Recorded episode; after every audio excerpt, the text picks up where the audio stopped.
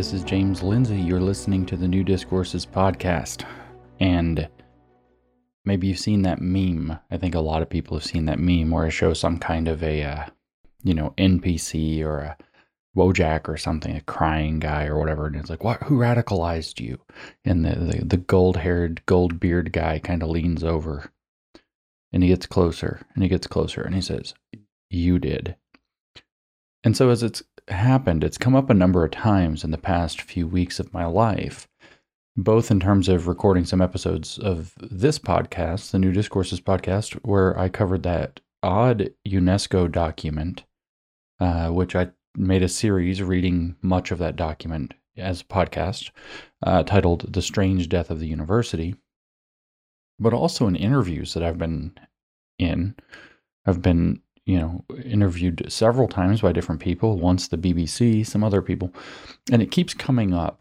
How did you get into this, James? How did you get into this? Why did you start caring so much about these academic papers? Why on earth did you write those grievance studies papers back in 2017 and 18, which we just passed the four year anniversary of that coming out into the world. So, you know, yay. Uh, I guess the grievance studies affair gets to go to kindergarten next year. Um, maybe. Why did you do it? And you know, I keep having to talk about this feminist glaciology paper that was, I mean, there were a number of triggers that led to, you know, an increasing amount of focus on my part uh, on this subject, which we now rec- reference as woke or wokeism, or I call woke Marxism. Uh, social justice scholarship was a name that we used in cynical theories for it before that there were a number of triggering events, if we want to use that terminology, that led me to take this degree of interest in it. But really, the one that kind of tipped us over the edge into writing the conceptual penis as a social construct. Peter Boghossian and I wrote that in 2017.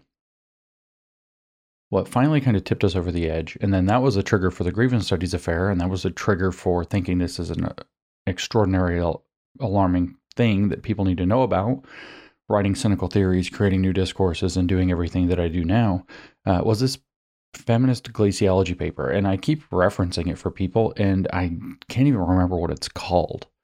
I don't, I couldn't remember the title. So I looked it up to remember the title. I remembered what the, what journal it was in and all of these different things, but I had forgotten what the title of the paper was. So I looked it up and then I thought, you know what? I'll just read this paper.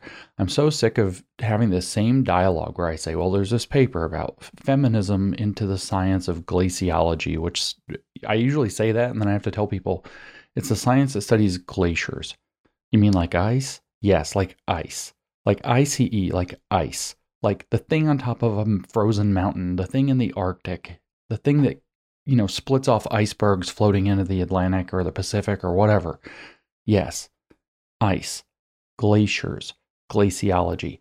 And I keep having to tell people I read this paper and this was sort of a major event and then I say this.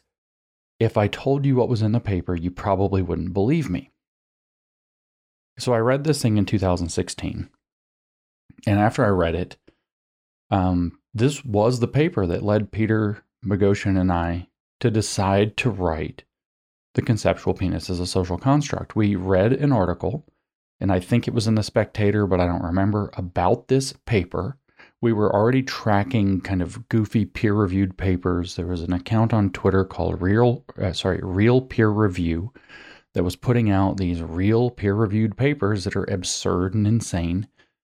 I think they covered this one. They must have covered this one.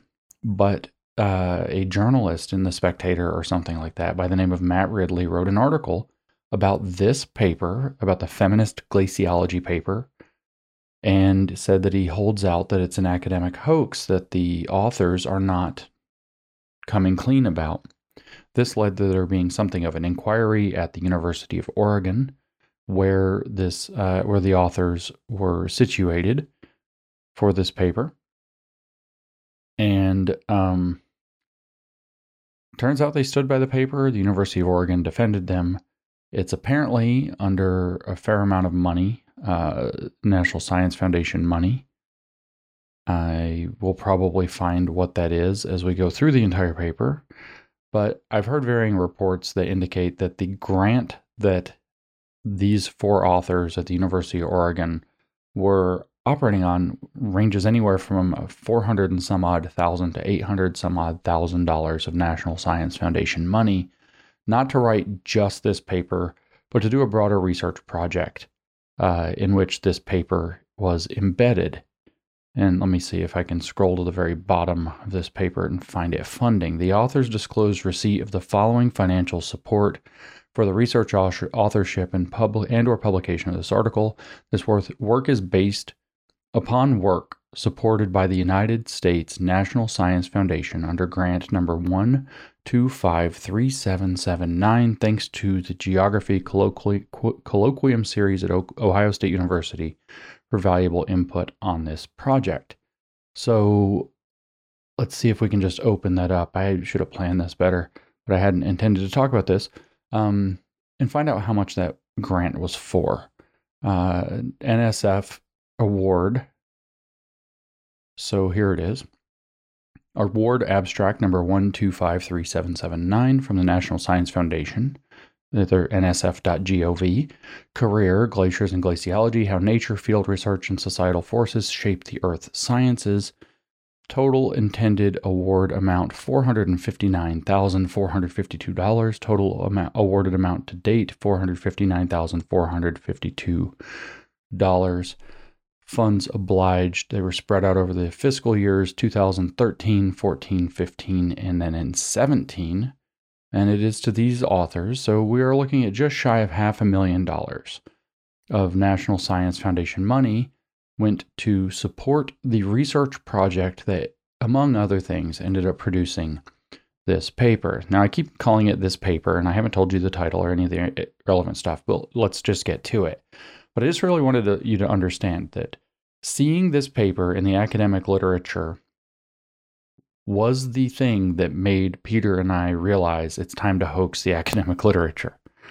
Um, this is where the Grievance Studies Affair came from. And I keep telling people if you, and I've said this, if you go, I think if you go back to the Joe Rogan episode that we were on in 2018 talking about the fake papers, the hoax project, I think if you look back at that, you'll find us saying if we told you what was in this paper, you wouldn't believe us. So, this paper, in that it had almost half a million dollars in National Science Foundation money, in that it is in a significant academic journal called Progress in Human Geography, which, according to their stats right now, has an impact factor. And I know most of you won't know what this means, and I don't really want to take the time to, to explain it. So I'll just kind of summarize. An impact factor is a number that tells you how impactful a journal is, how important the journal is, um, and how, how often it's being cited specifically. And it, it, it's a number that's used by academics to determine how important a research journal is. It's one of several different measures for that. And usually, numbers for the for for impact factors for research journals aren't very high. Um, a lot of the kind of premier journals we were targeting when we were doing the Grievance Studies Affair had an impact factor of things like two uh, uh, Nature, which is, I think, the biggest journal, has an impact factor of something in the 40s. But very, very few journals have an impact factor above five.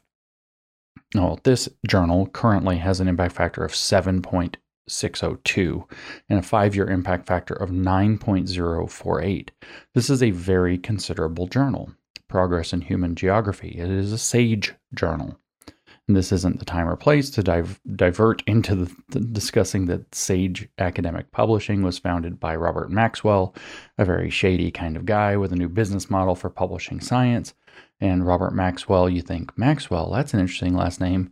And then you realize, yeah, that is Ghislaine Maxwell's dad. And that's not shady at all. But at any rate, um, this is a Sage Journal, Progress in Human Geography, and the title of the paper is Glaciers, Gender, and Science A Feminist Glaciology Framework for Global Environmental Change Research. It is volume 40, issue 6. It was published in July of 2016, and it was by the authors Mark Carey, M. Jackson, and that's just the letter M, not EM, just M. Jackson, who did a TED talk, by the way, on this subject, which you should go look up and watch. Alessandro Antonello and Jacqueline Rushing. And I don't know if they're all at the University of uh, Oregon, but this is where at least I think Carey was, Mark Carey. University of Oregon, University of Oregon, University of Oregon, and University of Oregon. So yes, there. This is a University of Oregon research team, all four of them. So I'll read the, the abstract to you, and then we'll go ahead and read the article. So the abstract says glaciers are key icons of climate change and global environmental change. However, the relationships among gender, science, and glaciers, particularly related to epistemological questions about the production of glaciological knowledge, remain understudied. This paper thus proposes a feminist glaciology framework with four key components 1. Knowledge producers, 2. Gendered science and knowledge, 3. Systems of scientific domination, and 4. Alternative representations of glaciers. Merging feminist post colonial science studies and feminist political ecology, the feminist glaciology framework generates robust analysis of gender, power, and epistemologies in dynamic social ecological systems, thereby leading to more just and equitable science and human ice interactions. Now, if we would have been up on what was going on back in 2016 when we found this out, the idea of more just and equitable science would have caused us to poop our pants, metaphorically speaking, and we're not Joe Biden. We would have stressed out. Just and equitable science is Soviet science, and that would it's just Lysenkoism. And if you remember in the, the UNESCO series, if you listen to that, the Strange Death of the University, especially in the last two episodes of this uh, of that podcast, I keep talking about this paper and saying that it's representative of the Lysenkoism that's crept into the university under the name of sustainability. We would have been very concerned about this bid to study knowledge producers. In other words, who gets to be considered a scientist? Gendered science and knowledge. This is going to be corrected through Soviet science and so called knowledge. Um, systems of scientific domination stuck out to us as particularly worrisome and hilarious. And then alternative representations of glaciers is just somewhat mysterious. But this is the paper that triggered us, if you want to use that language, and I don't care, it's funny, uh, to decide it's time to hoax gender studies, which became social justice scholarship as we progressed. The keywords for this paper are feminist glaciology, which is how I refer to this paper to this day, feminist political ecology, feminist post colonial science studies, folk glaciology, glacier impacts, and glaciers and society. Climate change somehow didn't make the list. It's not a super long paper, but let's go ahead and break it down. Actually, no, we're going to read the whole thing. I want people to hear what's in the feminist glaciology paper. I want people to hear what we saw and thought this is time this, this field needs to be exposed. We can't argue about it. It has to be exposed. Even showing examples just got explained away.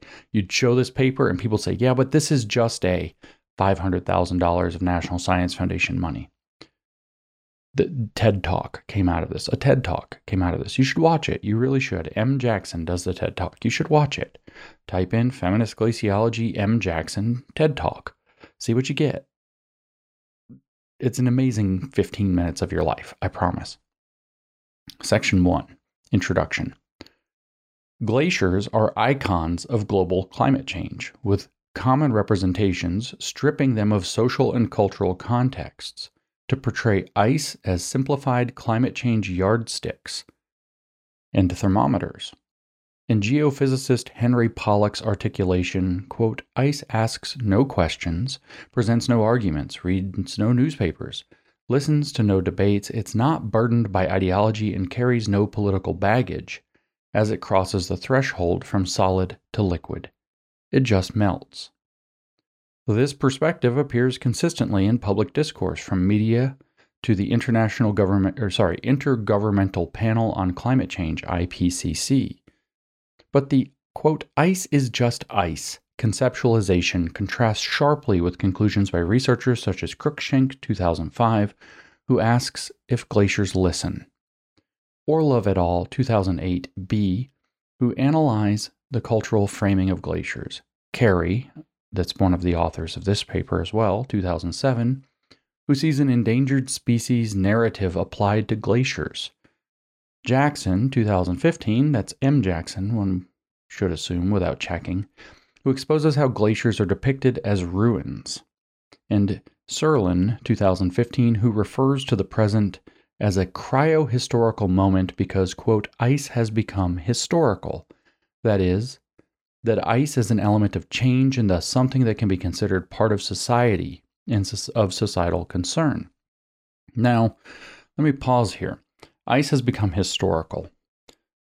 When I read this in 2016 or early 17, there was no way I understood what that meant. Because I was I studied something useful. I studied mathematics. I didn't I studied science. I did not study horseshit political economy. In other words, I did not study Karl Marx. Ice has become historical means it's something that can be studied according to the scientific study of history. It means it's something that can be understood in terms of all of its myriad social causes. So the state of glaciers becomes wrapped up in the story of history as it unfolds. In other words, the story of mankind. And so man has had this impact on ice. So ice tells part of the story of man, the causes that have affect ice, affected ice throughout man's history have also been the causes that have shaped mankind and will continue to do so. So, forward looking, or in the present even, ice is a historical object. Why? Because it measures the impact that man is having, or so they claim. In some dimension, it's measuring the impact that man is having on his natural environment and also through the same modes of production upon himself. In other words, this is saying that ice has become historical, this is saying that this is generally a Marxist flavor or Hegelian dialectical reading of history about ice and glaciers, which was completely mysterious to me, completely opaque to me at the time. Nüsser, they tell us, Nüsser and Baghel, I don't know if I'm saying those names right, and I honestly don't care, 2014 also reject the quote, ice is just ice assertion. Glaciers, they argue, quote, have increasingly become contested and controversial objects of knowledge, susceptible to cultural framings as both dangerous and endangered landscapes, end quote. Glaciers, after all, affect people worldwide by influencing sea level, providing water for drinking and agriculture, generating hydroelectric energy from glacier runoff, triggering natural disasters yielding rich climate data from ice cores, shaping religious beliefs and cultural values, constituting identities, inspiring art and literature, and driving tourist economies that affect local populations and travelers alike. Okay, so that's a lot of interesting stuff, none of which is technically false, but none of which is glaciology. And that's kind of what we have to remember here. Because the goal here is going to be to move horseshit into glaciology. Not any horseshit, but social theory horseshit that these people control. Because when they move it into glaciology, they then control glaciology. When they control glaciology, they then control some other institution. And their goal is to control all the institutions to reproduce their narrative and to move the ball along for their political agendas. And that's what you have to understand. Despite their perceived remoteness, glaciers are central sites, often contested and multifaceted, experiencing the effects of global change where science, policy, knowledge, and society interact in dynamic social ecological systems. Again, if you've been following the recent podcasts, you see this sense. Uh, they, they're not doing it explicitly, but you see this in World Economic Forum documents, you see this in United Nations documents, you see this in this paper, you see this in the UNESCO document, you see this appeal to complexity. There's this greater world of complexity than the science of glaciology can possibly communicate. And because there's this greater complexity, people like us need to be put in control of how it's researched. That's the, that's the trick. That's the sneaky little move they make. Oh, no, no, no. You think you know lots about glaciers. There's so much more about glaciers. You don't understand. It's so much more complicated. It's uh, con- often contested and multifaceted. It's where science, policy, knowledge, and so- science, policy, knowledge, and society interact in dynamic social ecological systems. You need somebody who understands dynamic social ecological systems, not just ecological systems, but ecological systems that interact with human social environments. You need social scientists to come in and weigh in on how glaciology is going to be done. This is why I kept referencing this paper when I was talking about the strange death of science in the UNESCO podcasts, uh, which are, again, the series is called The Strange Death of the University. This paper was, in a sense, a canary in that coal mine, and people weren't listening. Today, they tell us there's a need for a much more profound analysis of societies living in and engaging with mountains and cold regions, including the social, economic, political, cultural, epistemological, and religious aspects of glaciers. Now, surely you're at this point thinking, there's no way PhDs wrote this. This is nonsense. I don't disagree. A critical but overlooked aspect of the human dimensions of glaciers and global change research is the relationship between gender and glaciers. And now you're thinking, what? Or I am, uh, the relationship between gender and glaciers. Okay. Can't do feminism if you can't shoehorn gender into it, right? And the goal is to get the feminism shoehorned into glaciology because then the feminists can who are very politically active can control a science. While there has, and remember, this is glaciology. This is a this is a science that has particular ramifications for the global control project under the the, the auspices of climate change. So you can you can start to see the move into the levers. While there has been relatively little research on gender and global environmental change in general, and it cites some nice feminists, there is even less from a feminist perspective that focuses on gender, understood here not as a male female binary, but as a range of personal and social possibilities, and also on power, justice, inequality, and knowledge production in the context of ice, glacier change, and glaciology. Then it lists a handful of exceptions that I'm sure are just charming reads, some of which were already cited. Feminist theories and critical epistemologies. Uh oh, Feminist theories and critical epistemologies, especially feminist political ecology and feminist post colonial science studies, open up new perspectives and analyses of the history of glaciological knowledge. Researchers in feminist political ecology and feminist geography, and they give some examples, uh, I don't recognize immediately any of the names, have also called for studies to move, quote, beyond gender to include analyses of power, justice, and knowledge production, as well as to, quote, unsettle and challenge dominant assumptions that are often embedded in Eurocentric knowledges. That means go woke. All that means is go woke. Beyond gender, gender is not enough. Got to go woke. How?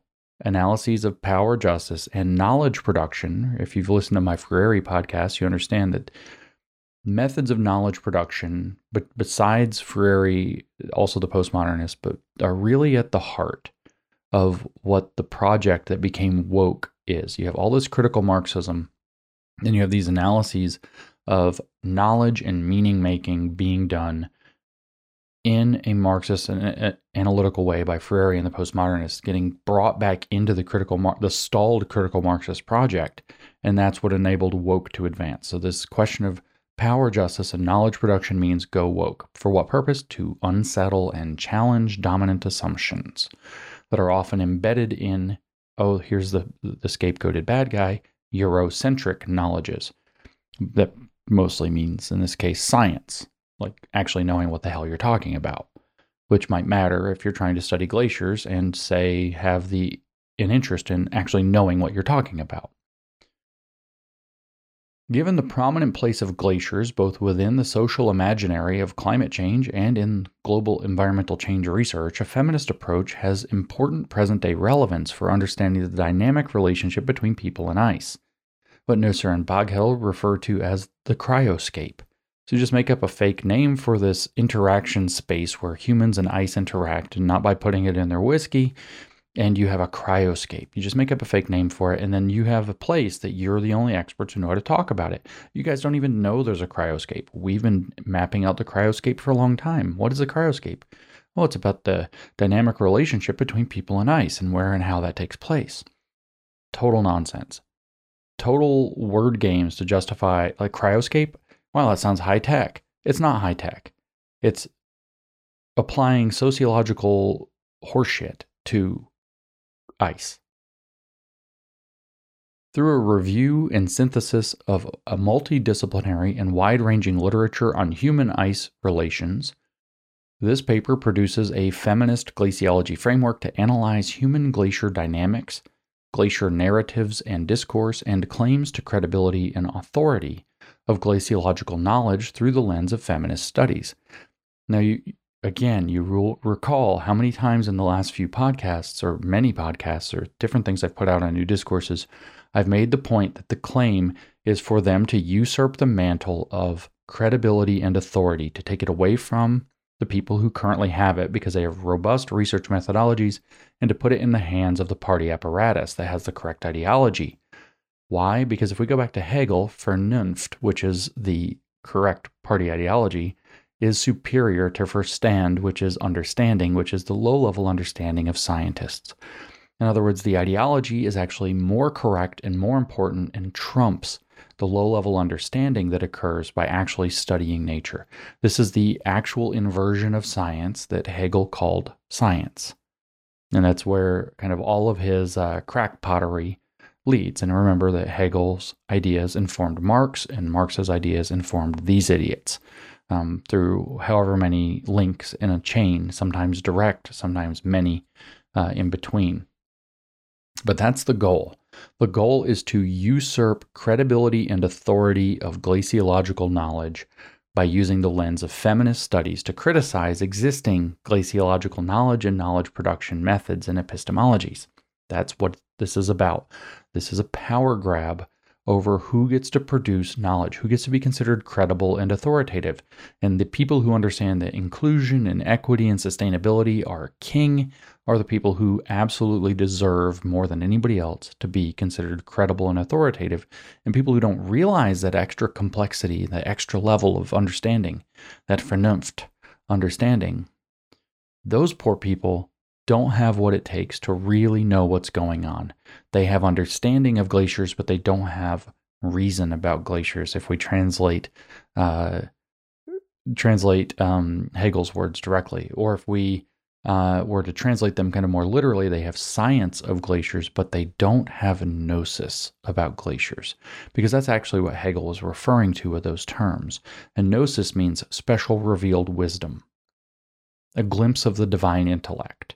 And that's what they believe that they have. As a point of de- uh, where in the lens of feminist studies. As a point of departure, we use, quote, glaciology in an encompassing sense that exceeds the immediate scientific meanings of the label. So they have to blur the boundaries and expand the meaning of glaciology to do what they want to do. Much as the feminist critiques of geography, for example, have expanded what it is that, quote, geography might mean vis a vis geographic knowledge. Okay, so they expanded the definition of geography, right, to feminist geography. Now you'll remember, since we're talking about the Grievance Studies Affair here, that the dog park paper, the fake dog sex paper, human reactions to queer performativity and uh, rape culture in dog parks in Portland, Oregon, urban dog parks in Portland, Oregon, the fake dog sex paper that we wrote, that was considered an exemplary study in feminist geography. So they expanded feminist geography to be, or geography in the terms of feminist geography, be so broad that examining dogs humping each other in dog parks, such that we can learn something about the way that humans rape each other, and thus we can learn to train men the way that we train dogs in order to overcome rape culture, to, to, to, to, to take on rape from a feminist perspective, is a geographical knowledge because they've expanded the meaning of geographical knowledge to make it feminist. And this is what they want to do to glaciology. They're saying that the limited term glaciology needs to be expanded. And that's what they're actually doing. They're just going to use the word in this new expanded way that means more than what it actually means, which means it's going to be confusing, except to them, the initiate class that knows what's going on. So they say, as such, feminist glaciology has four aspects. One, knowledge producers to decipher how gender affects the individuals producing glacier related knowledges. Okay, so there's no first thing that, that uh, there's four things knowledge producers, gendered science and knowledge, systems of scientific domination, and alternative representations, just so we can list all four. But they say knowledge producers Feminist glaciology includes a study of who gets to decipher. Who gets to decipher what knowledge is going to be produced in terms of glaciers? Two, gendered science and knowledge to address how glacier science, perceptions, and claims to credibility are gendered. This is how they're going to wedge feminist analysis into uh, the idea. They're going to say that the science of glaciology or science in general is gendered. It excludes women or trans or whatever else, and therefore has to be remade to include those people preferentially under inclusion, which means actually excluding the old and including the Soviet. Uh, that's literally what inclusion boils down to, including that which has been marginalized and moving out of the center that which had not been marginalized, which was previously centered, as they phrase it. So, gendered science and knowledge to address how glacier science, perceptions, and claims to credibility are gendered, which is their essential argument ultimately.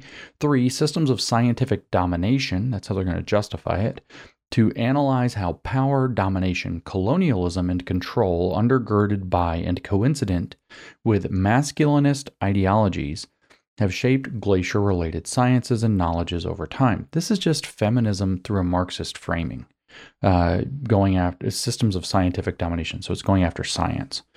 And four, alternative representations to illustrate diverse methods and ways beyond the natural sciences and including what we refer to as quote, quote folk glaciologies to portray glaciers and integrate counter narratives into broader conceptions of the cryosphere it sounds all very um, scientific and technical, but really what it means is that they're going to bring in alternative knowledges and consider them equal or superior to existing knowledges, which are one limited way of seeing things, and thus usurp credibility and authority over a science that has excluded their methods for legitimate reasons, not illegitimate reasons. Now, I'm just going to point out, as a matter of being a pedant, that um, they're now calling it the cryosphere and they called it the cryoscape less than a page ago. These four components of feminist glaciology not only help to critically uncover the underexamined history of glaciological knowledge and glacier related sciences prominent in today's climate change discussions, the framework also has important implications for understanding vulnerability, adaptation, and resilience all central themes in global environmental change research and decision making that have lacked such robust analysis of epistemologies and knowledge production. 2. Why feminist glaciology? See, it's not self evident that any such thing is needed, so they have to explain it. In fact, it's self evident why such a thing is not needed, because it's a feminist ideology, ideological drive, glaciology, science, attempts to minimize bias. So you don't add in a political bias to something that's attempting to minimize bias, but that's exactly their logic. And that's what they're going to argue is that, well, the bias is already there. So if we don't add our bias, haha, it's going to be biased the wrong way. We have to level the playing field. That's the essential argument every single time. This bad thing that we want to do is already happening, but you just don't realize it. We're doing it consciously, so we're doing it more responsibly. You're doing it unconsciously. You don't even know you're doing it. And so you're doing all this harm without even realizing it. That's their essential argument every frickin' time. This time's no exception. So, why feminist glaciology? Feminist glaciology, they tell us, asks how knowledge related to glaciers is produced, circulated, and gains credibility and authority across time and space. All right, let's pause real quick and point out what feminist glaciology doesn't do. Glaciology. It doesn't do science of glaciers. It doesn't ask anything about glaciers, actually. It doesn't study glaciers at all.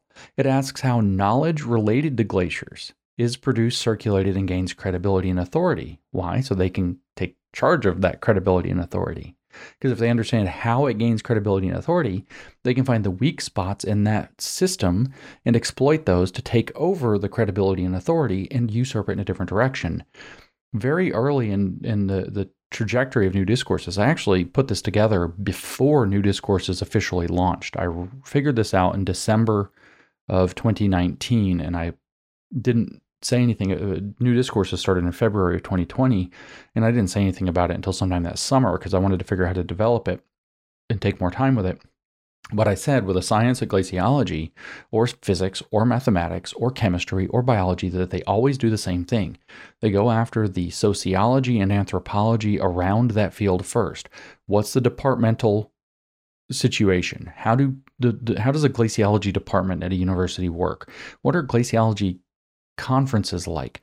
What's the anthropological history? What was the science of glaciology like as a social phenomenon throughout its history? So they're going to go after the sociology and anthropology of a discipline first.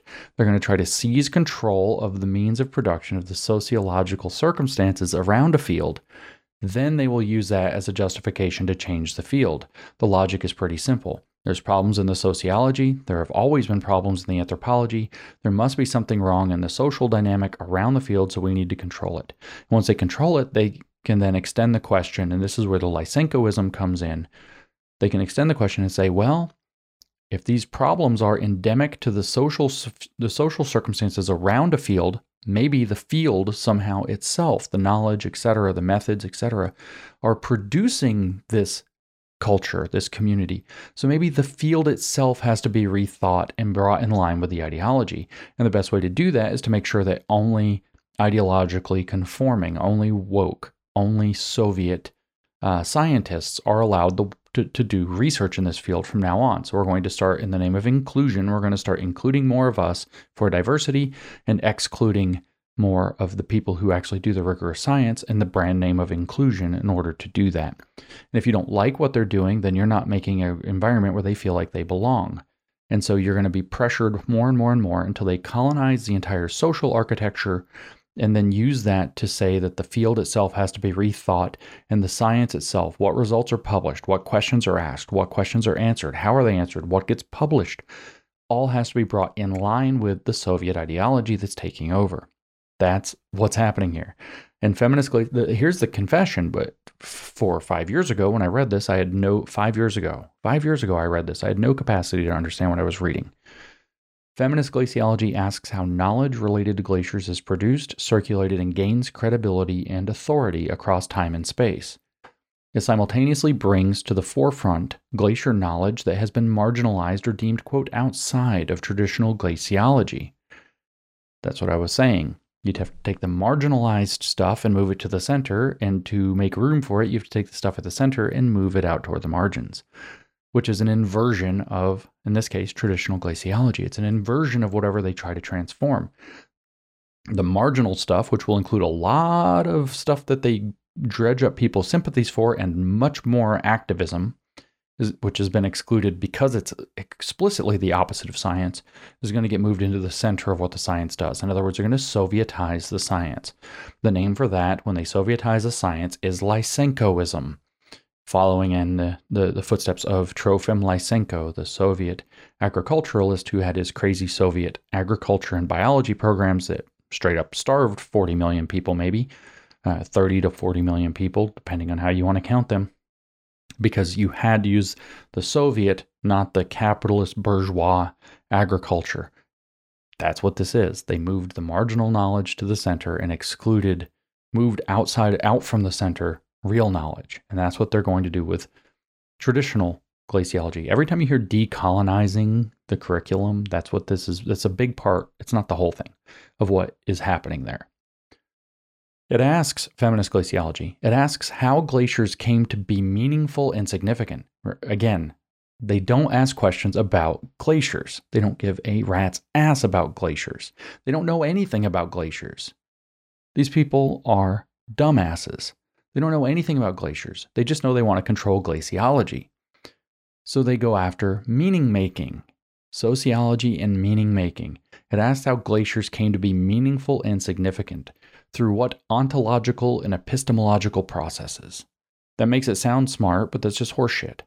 In other words, what it is is the ability to take out the underlying ontological and epistemological assumptions undergirding the sciences, which we might call an Enlightenment philosophy, so that they can replace them with Marx's conception of man in the world, which is a transformative one as well as trying to de- sorry i'll do the whole sentence it asks how glaciers came to be meaningful and significant as well as trying to destabilize underlying assumptions about ice and environment through the dismantling of a host of boundaries and binaries that's a bunch of vague talk that does exactly what I just said. That's being really vague about their actual intentions and sounding smart while they do it.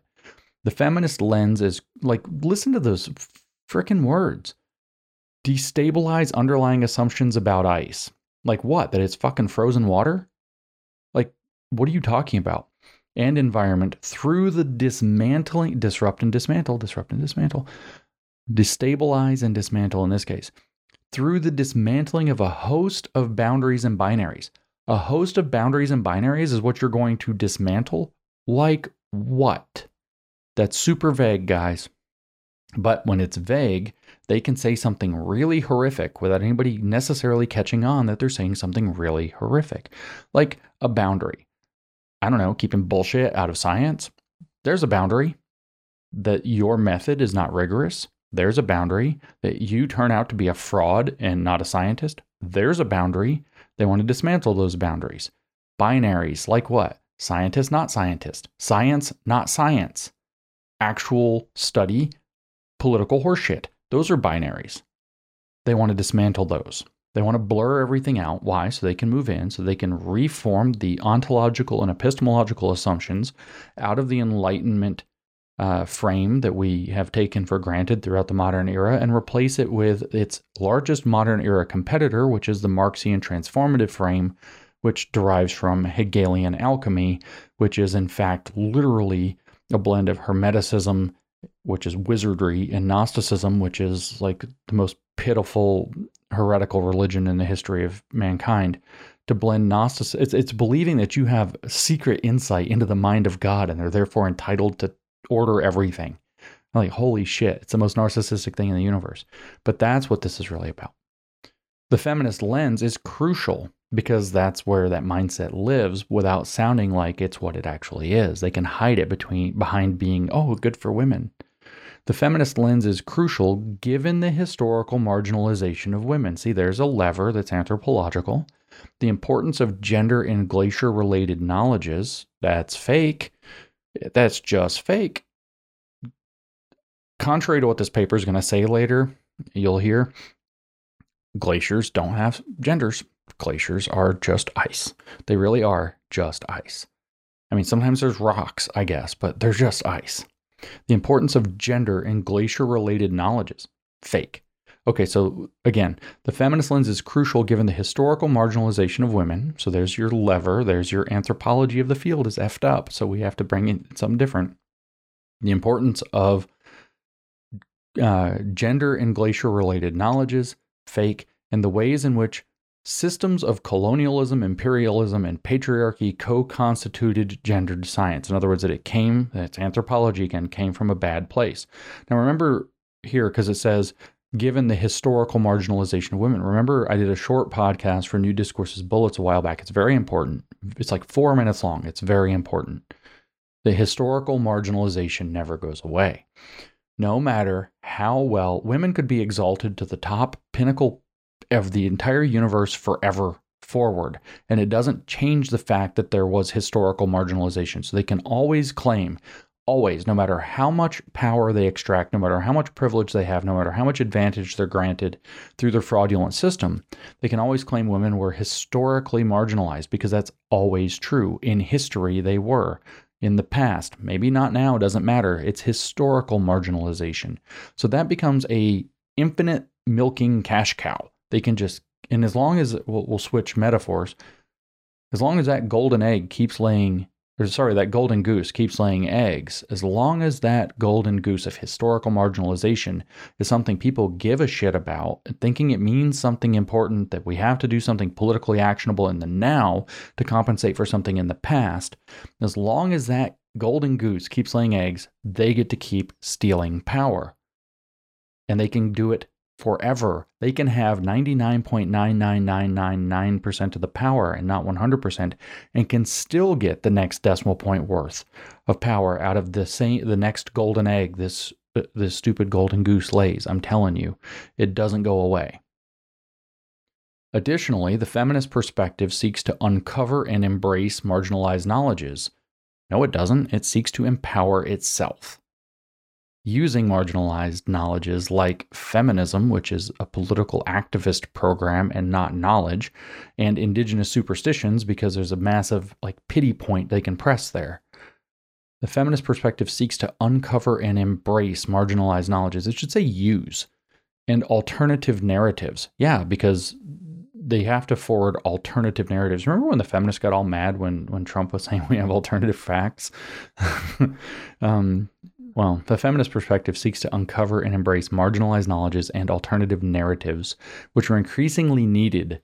They don't say why, for effective global environmental change research, including glaciology. Now, what I would say is there is a reason why, is because global environmental change research, including glaciology, is overwhelmingly a power grab. And feminism is a great tool for grabbing power.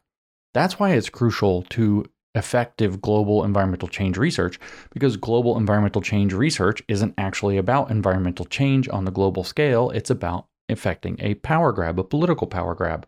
And the crucial feminist piece can't be excluded, although it can now because this was written way back in 2016, six years ago, or five years ago, or I guess six years ago. Holy shit, time flies. This was written six years ago. And as it was written six years ago, uh, the trans phenomenon hadn't destroyed feminism yet, and so feminism was still crucial. Feminism is only crucial now when nobody's looking too hard, because this paper technically is super transphobic all the way through. Uh, they tried to hide it by saying that they don't mean gender like a male female binary, but it's all about women. So, what is a woman? Of course. A combination of feminist and post-colonial science studies and feminist political ecological or sorry political ecology provide the intellectual foundation for feminist glaciology. So what is feminist political ecology? Political ecology hmm.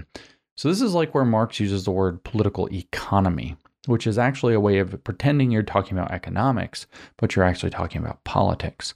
And that's what this is. You're going to pretend that there's an ecological universe of political forces and that they need feminist perspectives to weigh in on that ecology.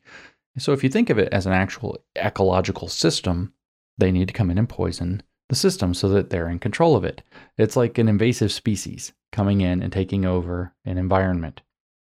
Most existing glaciological research, they tell us, guess where this is going? And hence, discourse and discussions about cryospheric change, I guess the cryoscape is out, and we're in the cryosphere now, stems from information produced by men about men with manly characteristics. Uh, ice. And within masculinist discourses. I guess like cold plunges or something. These characteristics apply to scientific disciplines beyond glaciology. There is an explicit need to uncover the role of women in the history of science and technology, while also exposing processes for excluding women from science and technology. Yeah, that's the typical crying game that they play, isn't it? Let's see.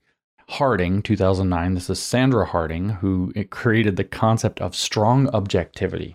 So, you know, we say that we're trying to be objective when we try to understand something as it really is, right? Well, she said that that's not possible. So, what you actually have to do is inject feminist bias, feminist standpoint theory to understand the thing from the feminist perspective, which gives you strong objectivity, which is better than regular objectivity. So, thinking about a thing from a feminist perspective is a stronger form of objectivity than regular objectivity, which she says doesn't exist. That's Sandra Harding. She's also famous for having said that Newton's Principia Mathematica was a rape manual, which she got made fun of so viciously for that that she had to walk it back and apologize for saying it, believe it or not. But she actually tried to say that Newton's book about physics and calculus that he wrote in like the 1500s was a rape manual uh, for raping nature because it taught us so much about how to t- interact with nature and take control of uh, natural processes to our advantage or whatever. I'm not kidding.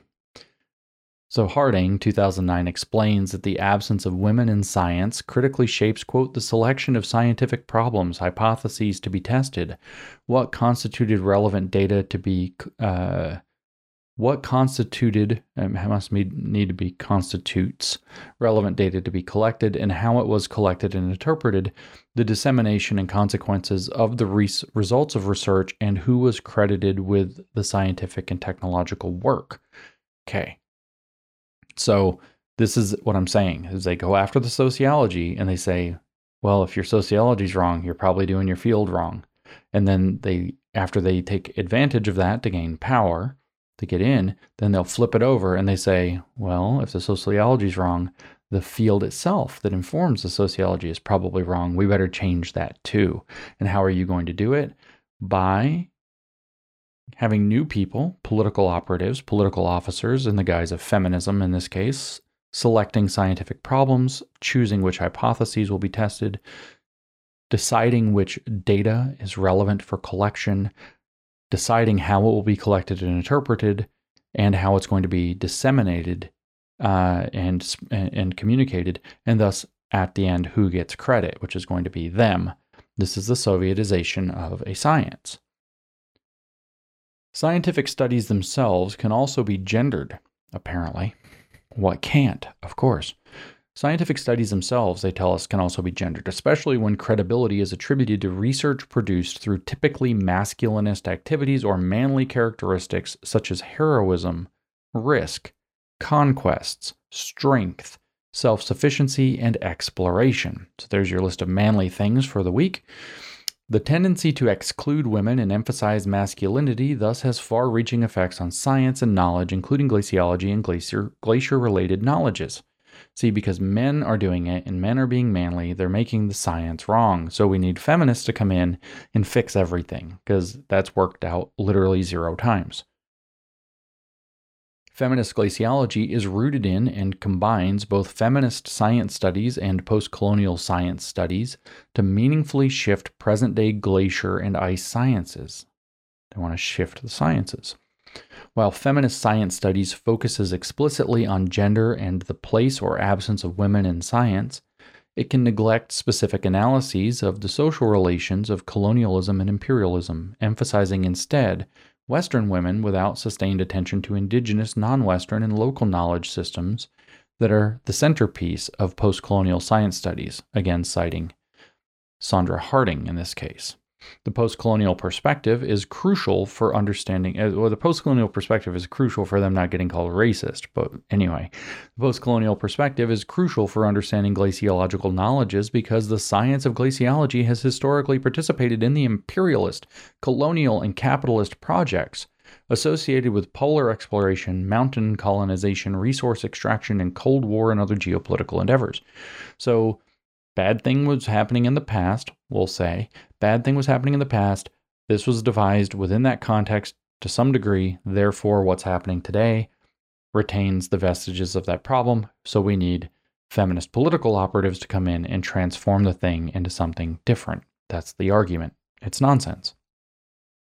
As if the field couldn't have come down to robust scientific methodologies even if it started in a bad bad way or bad place in the first place, or those things were even relevant.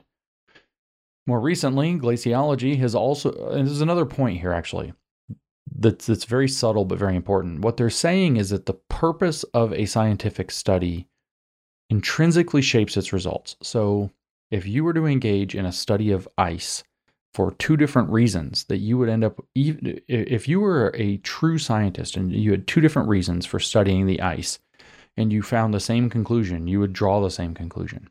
What they're saying is that's not true. The political motivation somehow magically taints what's going on and takes it in particular directions, etc. More so they need to put theirs in and get the other out. They have to take the marginal system and move it to the center and decentralize the central system so that they can occupy the center. Why? Because that's where the power is. From the center is where you can see the totality and the particulars, but from the margins, you can only see the particulars because it's Hegelian dialectical alchemy, which is really a means of power grabbing. More recently, glaciology has also been central to Earth systems science that often relies on remote sensing from satellite imagery to suggest broader claims of objectivity, but is actually akin to the quote, God trick of seeing everything from nowhere, citing again Donna. No, sorry, not again. This is different. Citing Donna Haraway at this point. It's a different feminist, not Sandra Harding. Okay, so that's a really funny thing to say, but they're saying glacier, uh, they're saying that glacier science relies on remote sensing from satellites, which is akin to looking down on Earth from God's perspective, the God trick of seeing everything from nowhere. The God's eye view from nowhere, it's sometimes phrased, which doesn't exist, they claim. So there's no such thing as objectivity, but the, the, the satellite pretends to be objective by giving you the image that God would have looking down on the Earth if God, I guess, was located 100 miles above Earth's surface in orbit. Sensing everything, seeing everything, sorry, from nowhere. The God trick. They're so poetic. Questions about epistemology and climate science. What, what, is, what is seeing everything from nowhere, by the way?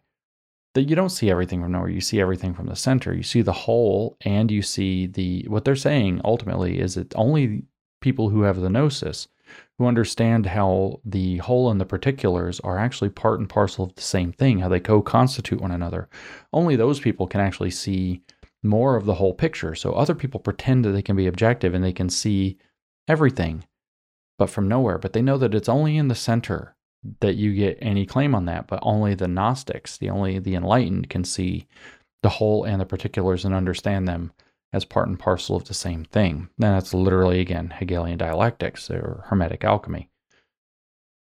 Questions about epistemology and climate science, ice coring, and glaciology are only beginning to be asked, especially focusing on Cold War polar glaciology. Lots of citations on that. Of these, studies probing the discipline of glaciology, only a tiny subset and analyze gender, yeah, because it's irrelevant, or approach human glacier interactions from the perspective of feminist post colonial science studies or feminist political ecology. Holy shit. Could you imagine that? Of these studies probing the discipline of glaciology, they're saying the problem is only a tiny subset analyze gender or approach human glacier interactions from the perspective of feminist post colonial science studies or feminist political ecology.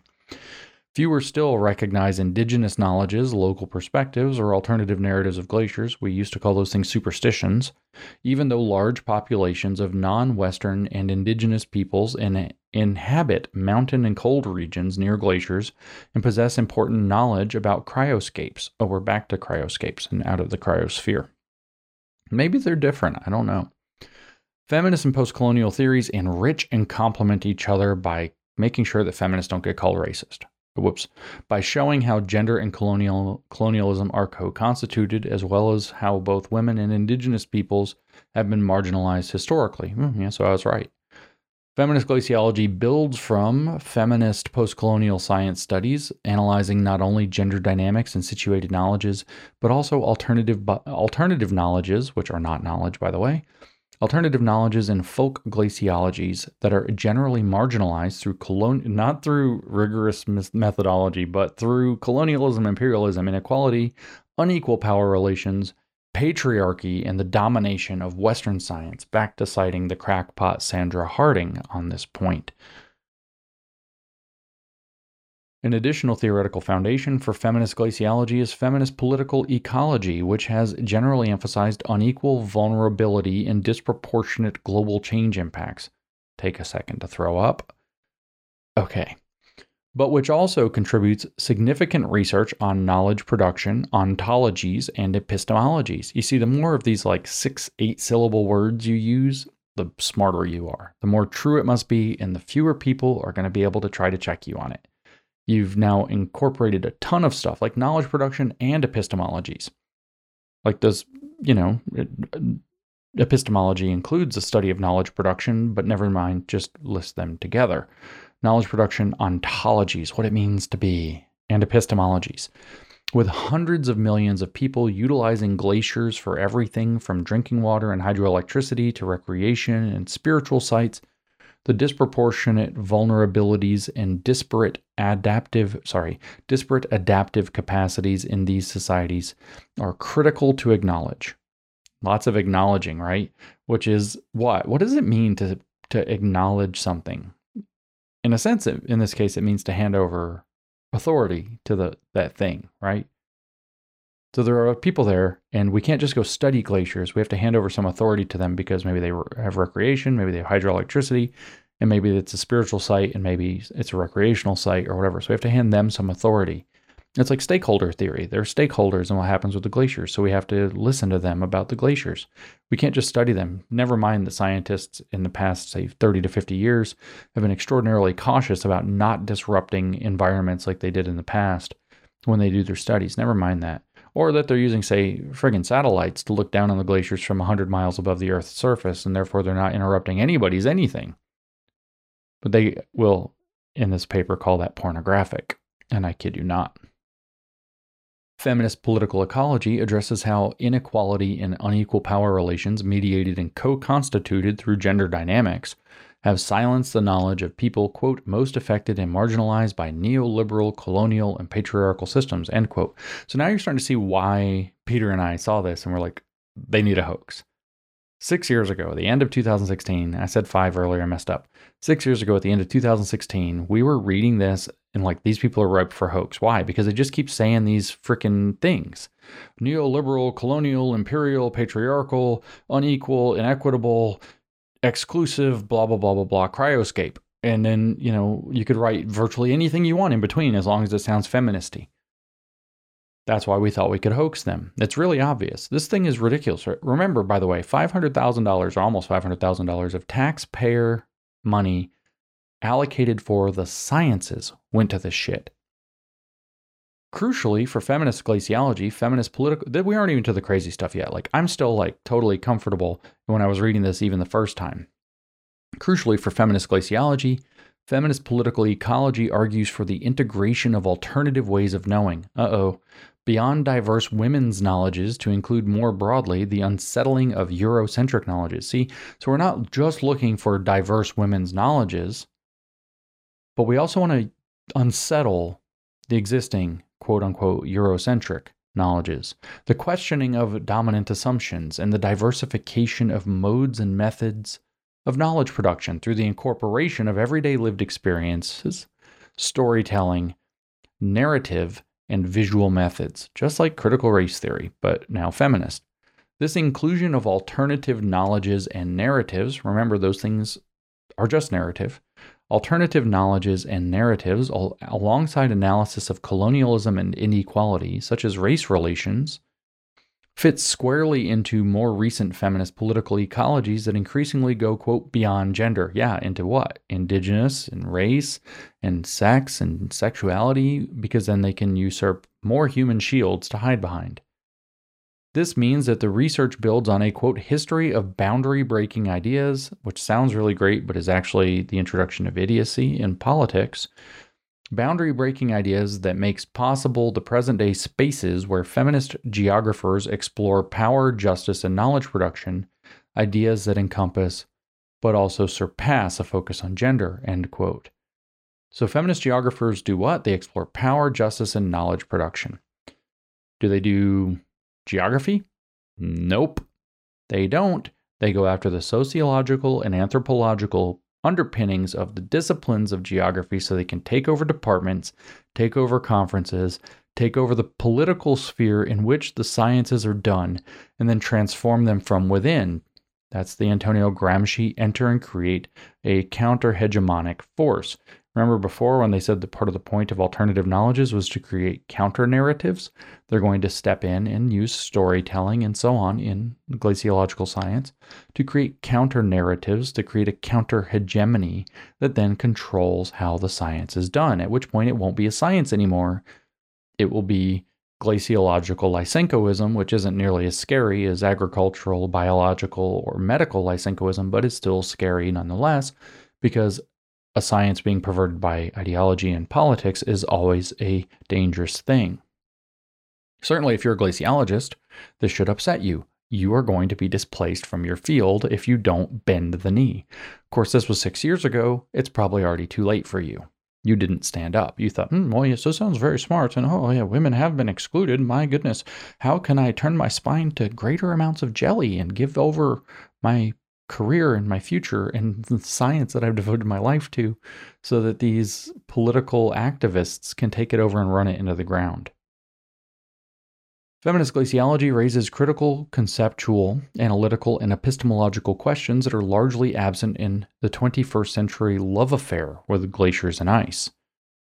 I don't know. Most of us don't seem to care much about glaciers or ice one way or the other. It's not that we don't care if they go away. We generally think that they're probably important and good, but we don't think about it very often because it's really actually not relevant. And they would say, "Well, that's see, that's unquestioned. That's assumptions. You're not questioning. You just you're not paying attention." No, no, no, no, no. That's not true.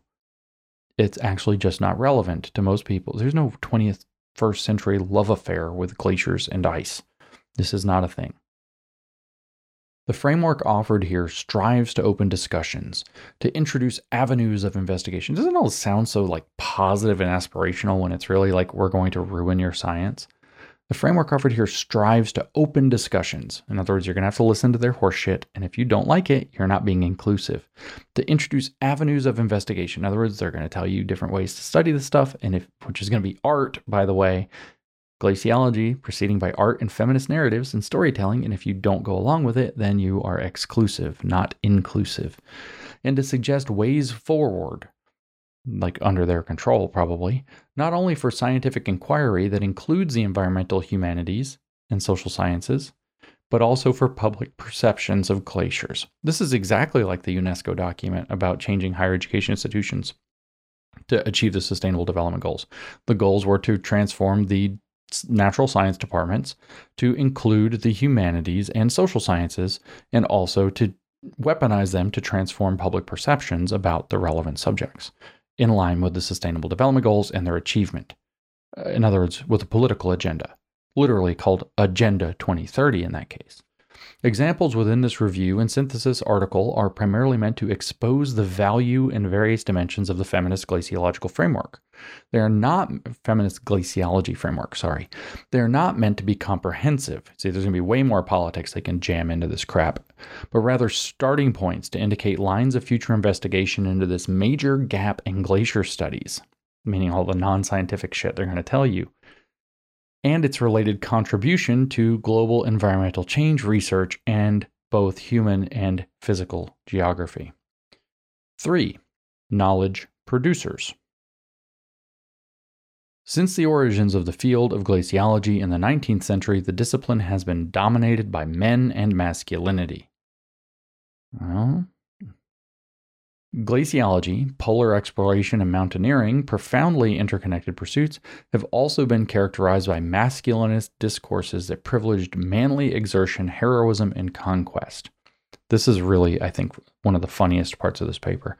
In polar sciences and Antarctica, in particular, women were marginalized and absent until the, at least the mid 20th century, while a white masculinist narrative emerged instead.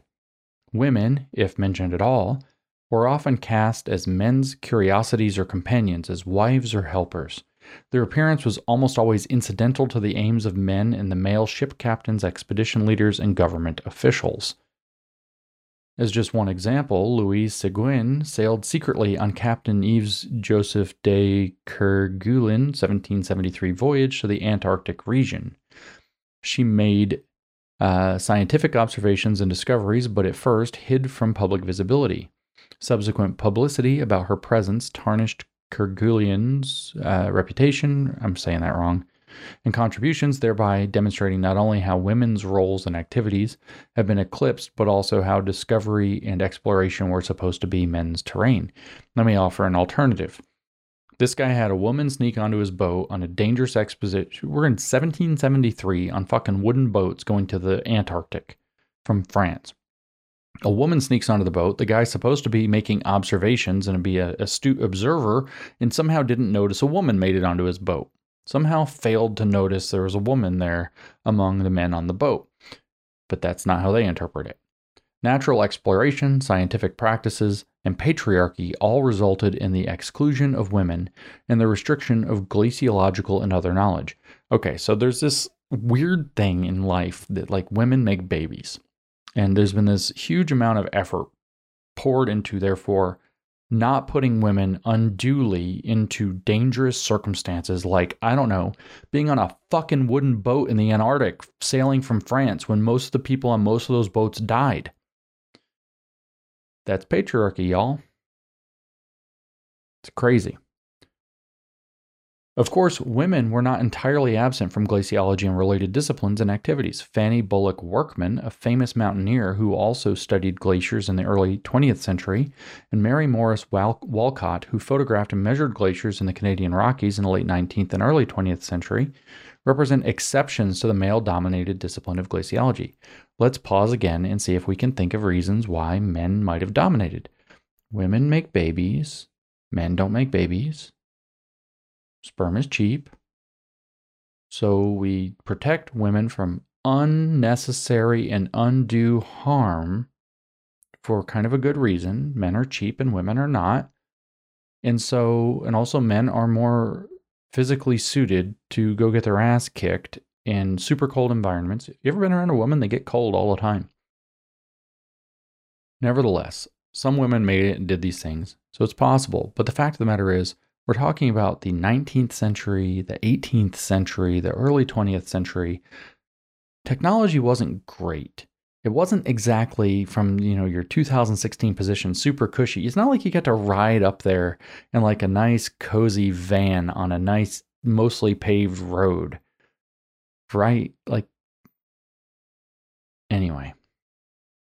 It's a male dominated discipline of glaciology that's the problem. See, because that put masculinist assumptions, like being tough and not dying in the Arctic, means that you probably were able to get more data. Hmm.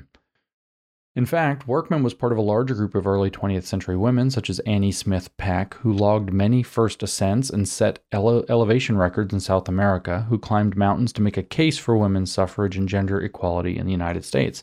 Well, good for her. I, I really, you know, I applaud that. Good for her. There are, but, but it's rare, it's hard. There are also significant examples in Europe, such as Fanny Copeland. That's two Fannies, wow. In mountaineering, however, men continued to be more numerous than women worldwide, even though an increasing number of women have been climbing peaks and doing glaciological research, especially since the 1970s. I wonder if anything changed by the time we're getting to the 1970s. You know, like having stuff that protects you better? Maybe? It's better safety equipment? I don't know.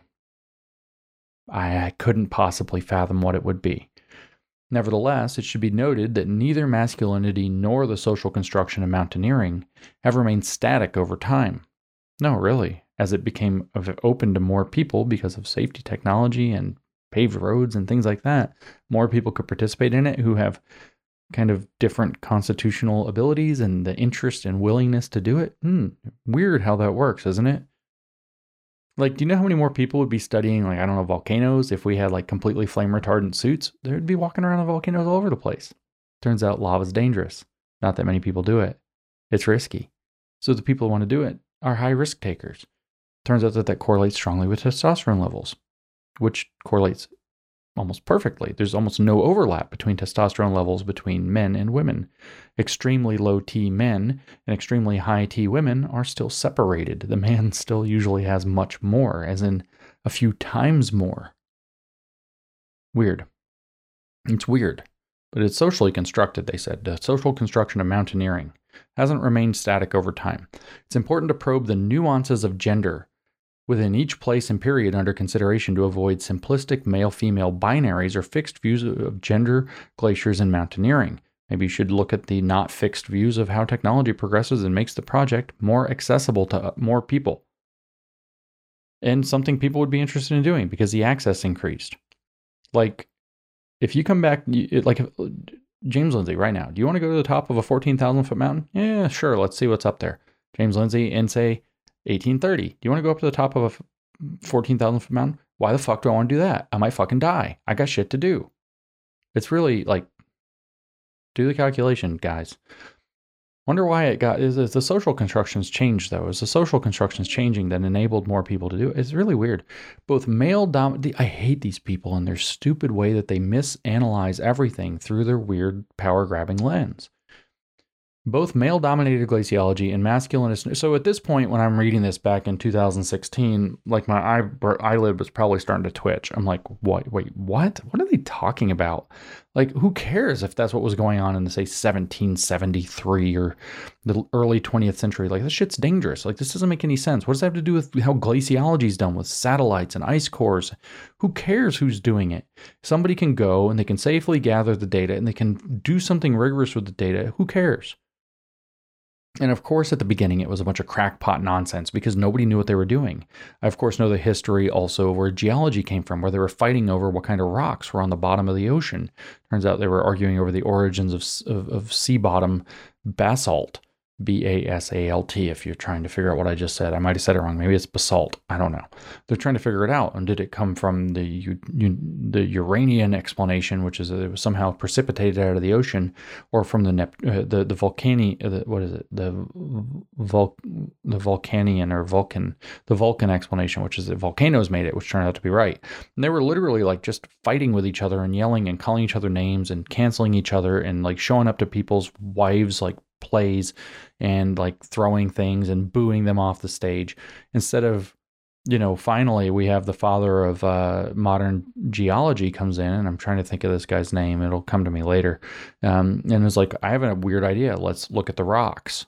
Let's just study the rocks and find out. And then they were able to determine that, it, that the vulcans were right and the neptunians were wrong.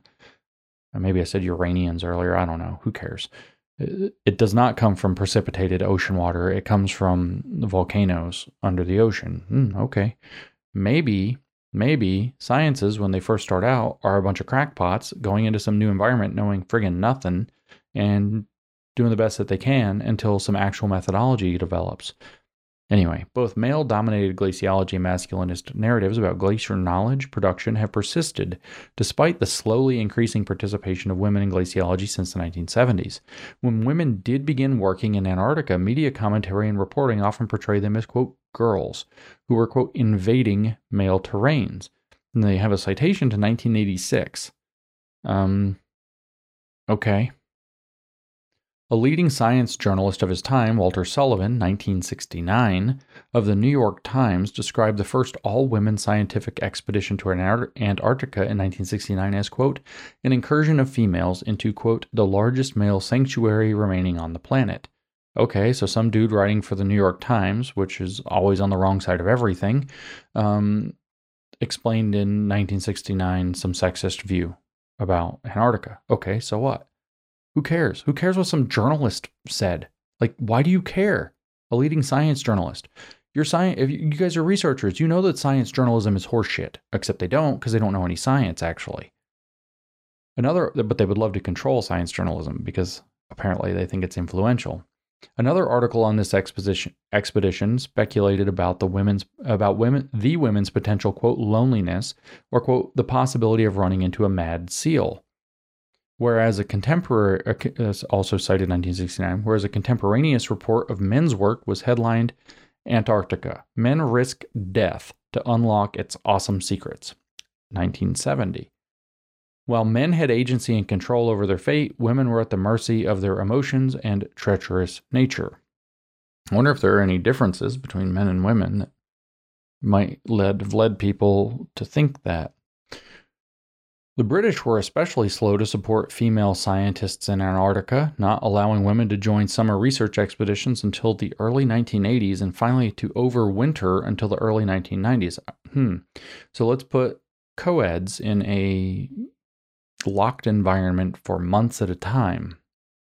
Hmm. Wonder what's going to happen. Hmm. The British experience is especially noteworthy because the glaciologist Elizabeth Morris was appointed head of the Earth Sciences Division of the British Antarctic Survey, BAS, before she became the first woman to join a BAS field team in Antarctica in 1987. Norwegian Polar Institute glaciologist Elizabeth Isaksson expresses her dismay about that 1987 exposi- expedition, recalling that Morris had, quote, had to talk to all of the researchers' wives and ensure them that she would not hit on their husbands. I wonder what might happen when you lock people in a research facility away from everybody else for like six months. Isaksson explains that, quote, it's like you think you're hearing it wrong that we're talking about 1887 and not 1987. Mm-hmm. Sure. Because, you know, 100 years later, men and women stopped fucking each other. Marked shifts in women's roles in glaciology and polar research occurred during the 1980s. By the way, there's a contradiction though, right? They're already admitting that in 1887, those kinds of attitudes were to be expected. They've just admitted that in 1887, much less 1773, those attitudes would be expected. But that was crucial evidence a couple of paragraphs back, right? So just to point out a little contradiction, marked shift, mark, marked, marked, marked shifts in women's roles in glaciology and polar research occurred during the 1980s. Wonder why? Technology, maybe? Feminism, somewhat. Reversing long-standing trends. Though women began publishing in the Journal of Glaciology and the Annals of Glaciology soon after the journals emerged in the late 1940s, weird. Women were already publishing in the journal almost the journals, the primary journals almost immediately, but somehow there was sexism. They only accounted for one or two articles a year, and many years had no female authors in either journal. Those numbers rose from 10 women in the in total publishing in the two journals in 1979 to 55 women in 1990 though there was another dip in the numbers in the early 1990s a, until a steady increase to the present.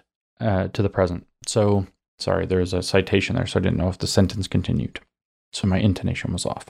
Um, yes. Okay. So, despite significant, their strong their, their strong objectivity wasn't present because there were fewer women. Despite significant progress for women in glaciology since 1979, women in 2009 still represented less than 20% of authors in these two flagship glaciological journals. Who cares? In terms of grant recipients and principal investigators, that's things they really love to focus on to prove that there's sexism in science. Did you see what they're doing though? They're looking at the anthropology of the field and saying, look how exclusive to women it's been. We have to in- make deliberate attempts to include women because women's perspectives scientific perspectives are somehow different. No, they're not when you have rigorous science, as a matter of fact. But they think it is. It's more strongly objective. In terms of grant recipients and principal investigators, 24% of principal investigators or co principal investigators on U.S. National Science Foundation Office of Polar Programs in the period of the fourth International Polar Year, 2007 through 2009, were women, up only from 18% in 1997 through 1999.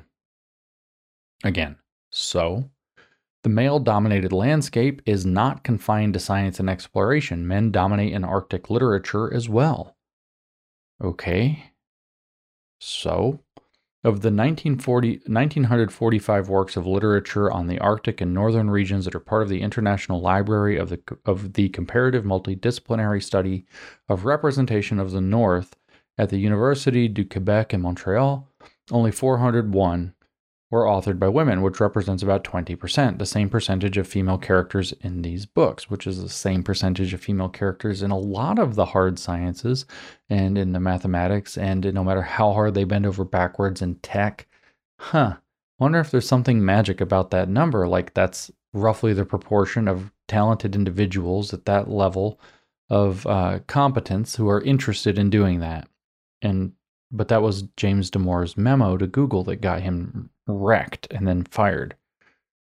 Measuring women's involvement by tracking their published literature or other similar metrics risks recognizing women in glaciology only if they behave like men. Well, that's actually what feminists say and think. Or do the things that men do, such as earning a PhD in a university where men hold a majority of leadership and faculty positions. Wait, what? earning a PhD, like earning a PhD, no, not just any PhD, PhD from a university where men are in charge, okay? Or publishing in peer reviewed journals often managed by men. So I was really six years ago reading this, like, what the hell is this? Uh, it, this whoever wrote this knows very little or no science, is what it boils down to. Or they're a total crackpot who's forgotten what science is about because they've sucked up to the ideology. It also ignores the preponderance of sexual harassment and sexual assault by field scientists in other disciplines, especially at early career stages. In other disciplines, what? And sexual harassment and sexual assault, but let's lock you guys up together in Antarctic facilities for six months. Like, do, are you guys paying attention? Like, do these people have brains? Like, what the hell are they talking about? And yeah, here we are again. We're studying the sociology of the field. So far, not a single damn thing about glaciology has been talked about in the paper about feminist glaciology. Literally none. It's all about sociology and anthropology. Clancy et al., 2014, sampled 666, ah, no kidding, 666 researchers in other science fields to find out that 64% of the women reported they had experienced sexual harassment, while more than 20% revealed that they had experienced sexual assault. Well, if this had happened after 2014, after the Me Too phenomenon, I guess it would have been 99% and 80% because all of a sudden the definition expanded tremendously to make sure that those things were really prevalent, prevalent in everything, and they could use that to leverage to get women in charge of things because it's all about fake narratives to gain power. Women were 3.5 times more likely to experience harassment than men, indicating its gendered nature. Mm-hmm. I mean, Okay, men are pigs, more at 11. What do you want to hear? Let's lock them up together for six months in an Antarctic research facility where they literally can't leave. Huh. Wild. Well, the Clancy et al. 2014 study is not about glaciological fieldwork or glaciology fieldwork or the experiences of female glaciologists per se, and so it's not even really germane. It illuminates trends in these other fieldwork focused disciplines to suggest that analyzing only the numbers of participating women in glaciology may obscure many other aspects of gender discrimination in glaciology. So they have no evidence about what's going on in glaciology. So they use another science, but they're saying that the specifics of glaciological, anthropological, and sociological history are what make the problem. Again, the contradictions are flourishing. I'm not saying they're wrong about the sexual harassment. I think it's very likely.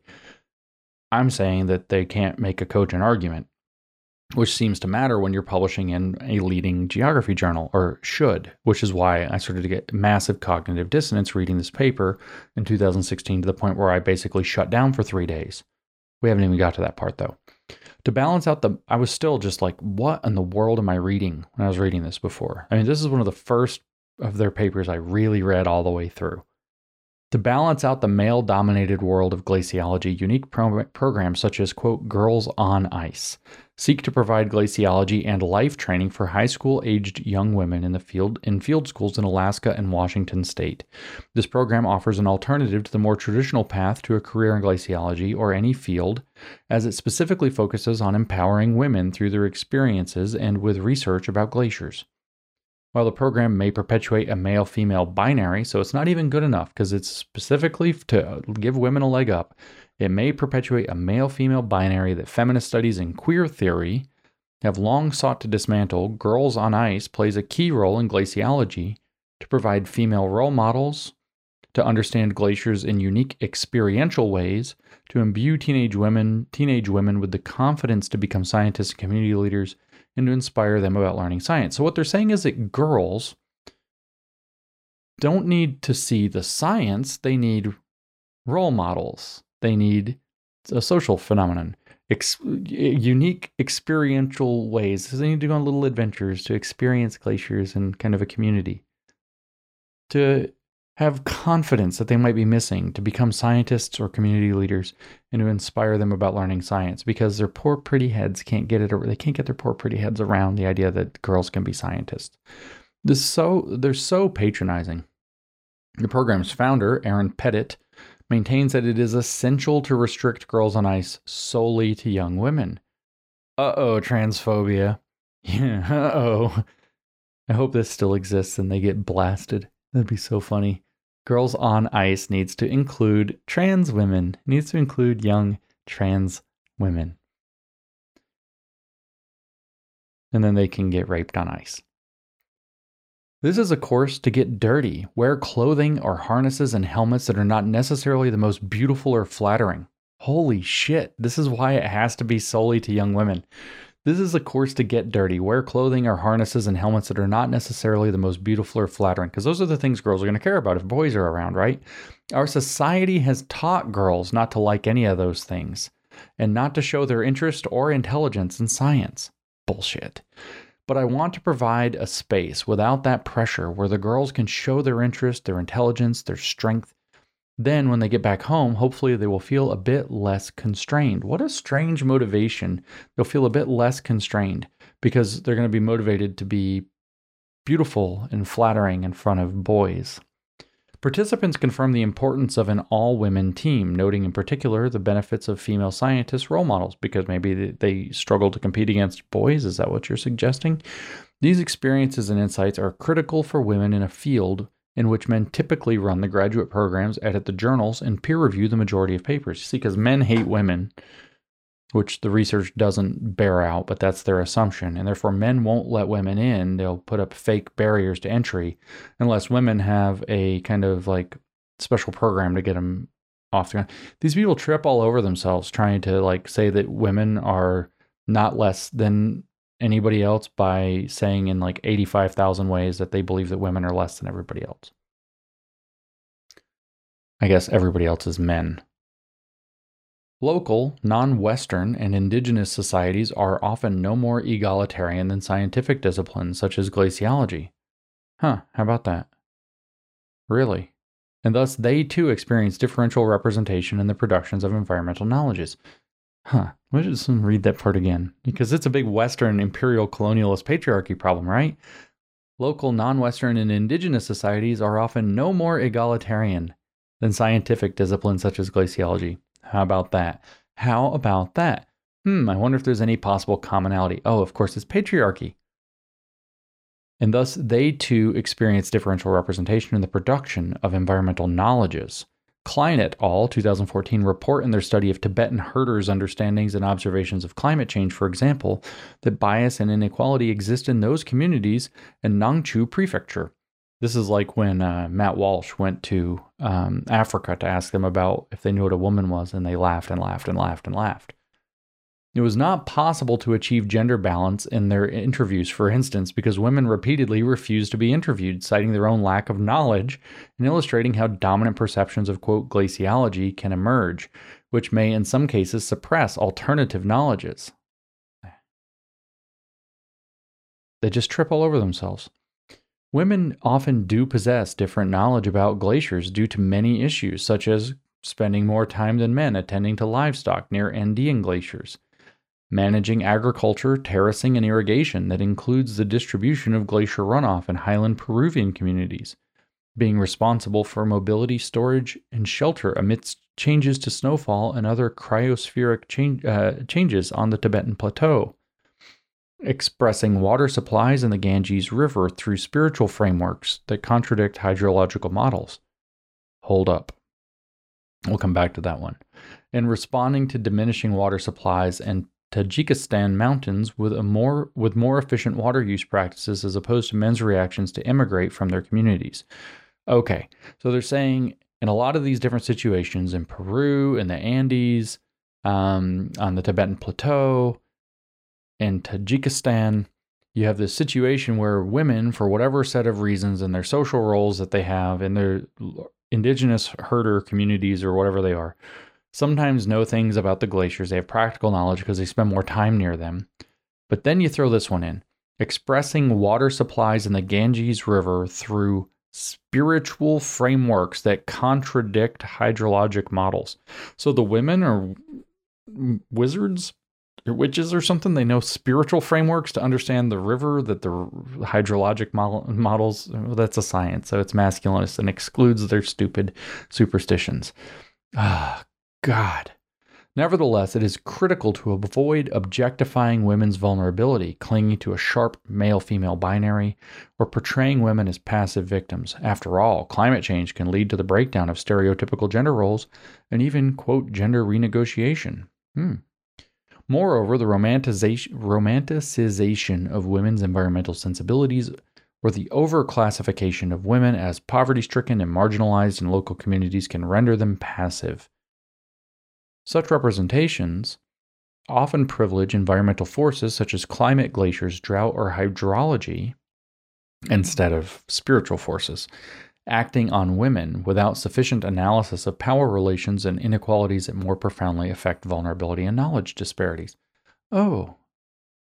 One way to diversify knowledge production and collect environmental knowledge from local women is through emerging methodologies such as we're going to hear glaciology techniques such as locally led indigenous ethnographic video, including audiovisual storytelling, among women in the Pamir Mountains of Tajikistan. This project's goal was to examine how local indigenous assignments of climate change and glacier shrinkage corresponded with scientific, governmental, and NGO conclusions. Heh. Team leaders specifically sought women's voices and contributions after recognizing that women generally did not hold public positions of authority. Ultimately, the video production process not only involved local women in three communities, but also went beyond participation to achieve active collaboration in both the video creation and the collection of climate and glacier related knowledge. Knowledge about cl- changing climatic conditions in glaciers varied among the women involved, with one participant appreciating the warmer weather at high, ele- high elevation, another lamenting the loss of a glacial lake for its hydrologic impacts, and another who inhabited an urban area being largely unfamiliar with nearby environmental changes. so stupid. Including these divergent local voices and perspectives diversifies and localizes the information produced in a national. Whoops, I scrolled. Sorry, in national climate assessments. Maybe these are done by the NGOs, and underscores the disconnect between local women's knowledge and Western scientific conclusions expressed in the IPCC and elsewhere. I wonder why there's a disconnect.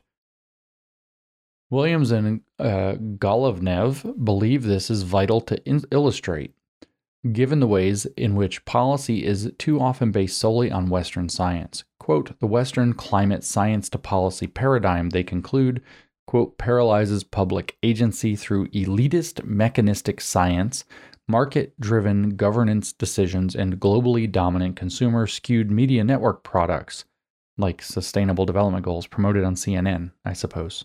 Wait, no. This approach to environmental governance is oppressive for people peoples with different cultural configurations.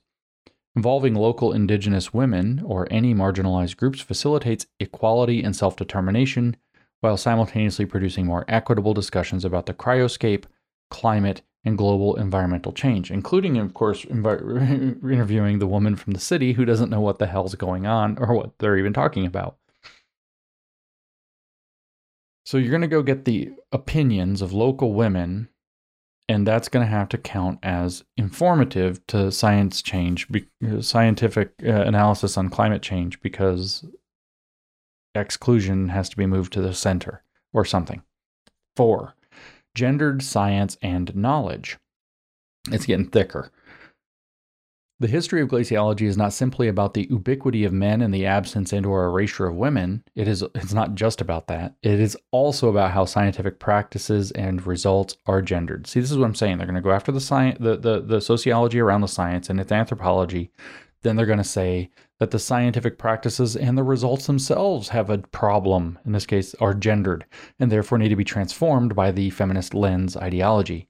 Many natural science fields have historically been defined by and their credibility built upon manly attributes such as heroic, often nationalistic exploration and triumphs over hostile, wild, and remote landscapes.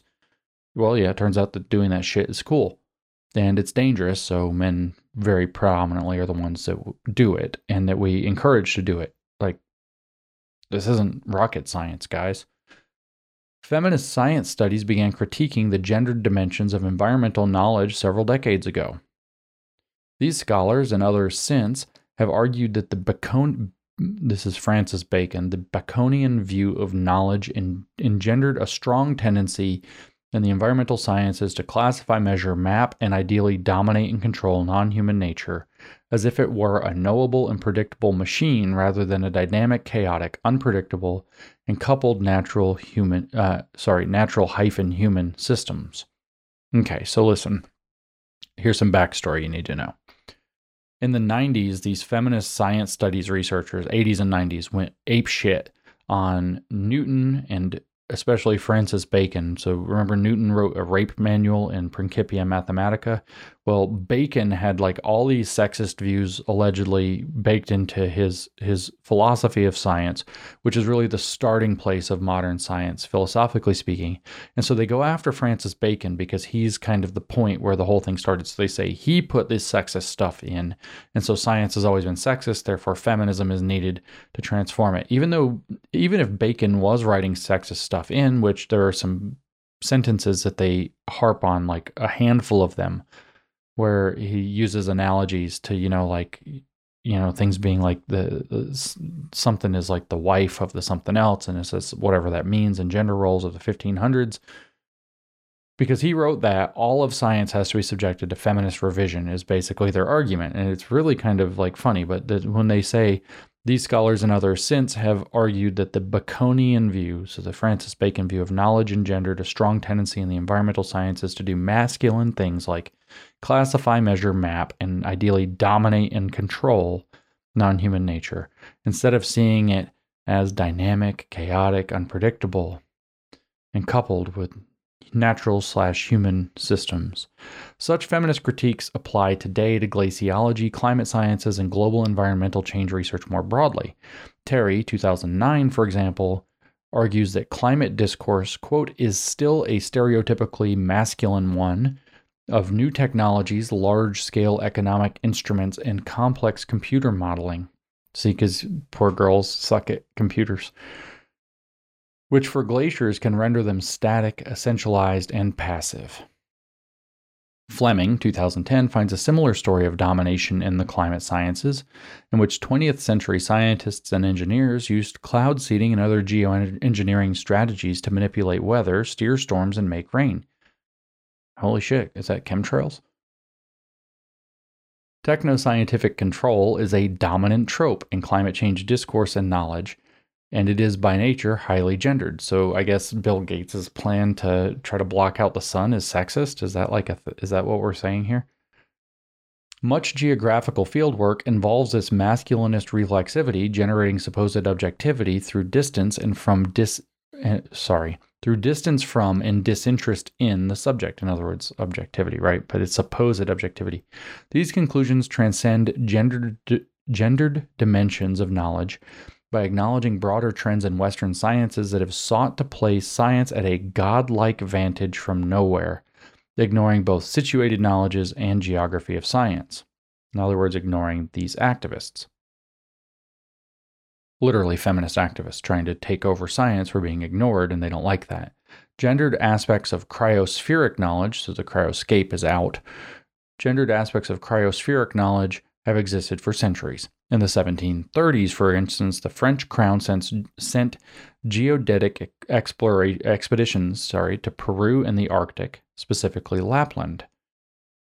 The naturalist adventurers chronicled in their reports how they overcame savage environments and bitter cold conditions, frequently celebrating their selfless, heroic risk taking. As the Arctic explorer uh, Pierre Louis Moreau de uh, Maupertuis um, explained characteristically for his for this genre of scientific writing quote you may imagine what it is to walk two feet in two feet of snow carrying heavy measuring sticks which must be continually set down in the snow and retrieved all this in a cold so great that when we tried to drink uh, eau de vie uh, which is liquor, the only drink that could be kept liquid, the tongue and lips froze instantly against the cup and could only be torn away bleeding.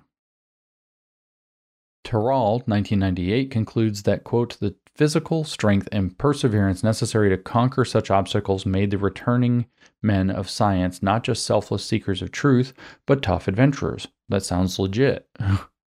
like, okay, so you have these French guys in the 1730s that go to super cold environments in Lapland and to mountaintops in Peru and they almost freeze to death and they explain how cold it is and that's the problem. And they come back and they're regarded as having made a sacrifice so that they could learn more about these environments whether they did a good job of it or not and that they risked themselves to do so and that they were tough by going to do it because it was actually brutally cold and dangerous it's not like going and getting some like top Arctic gear at the fucking store and going, uh, in, you know, this high tech shit we have now. This was 1730. These were French. It's the the. I mean, it snows in France, but it's freaking mild. So. Ugh.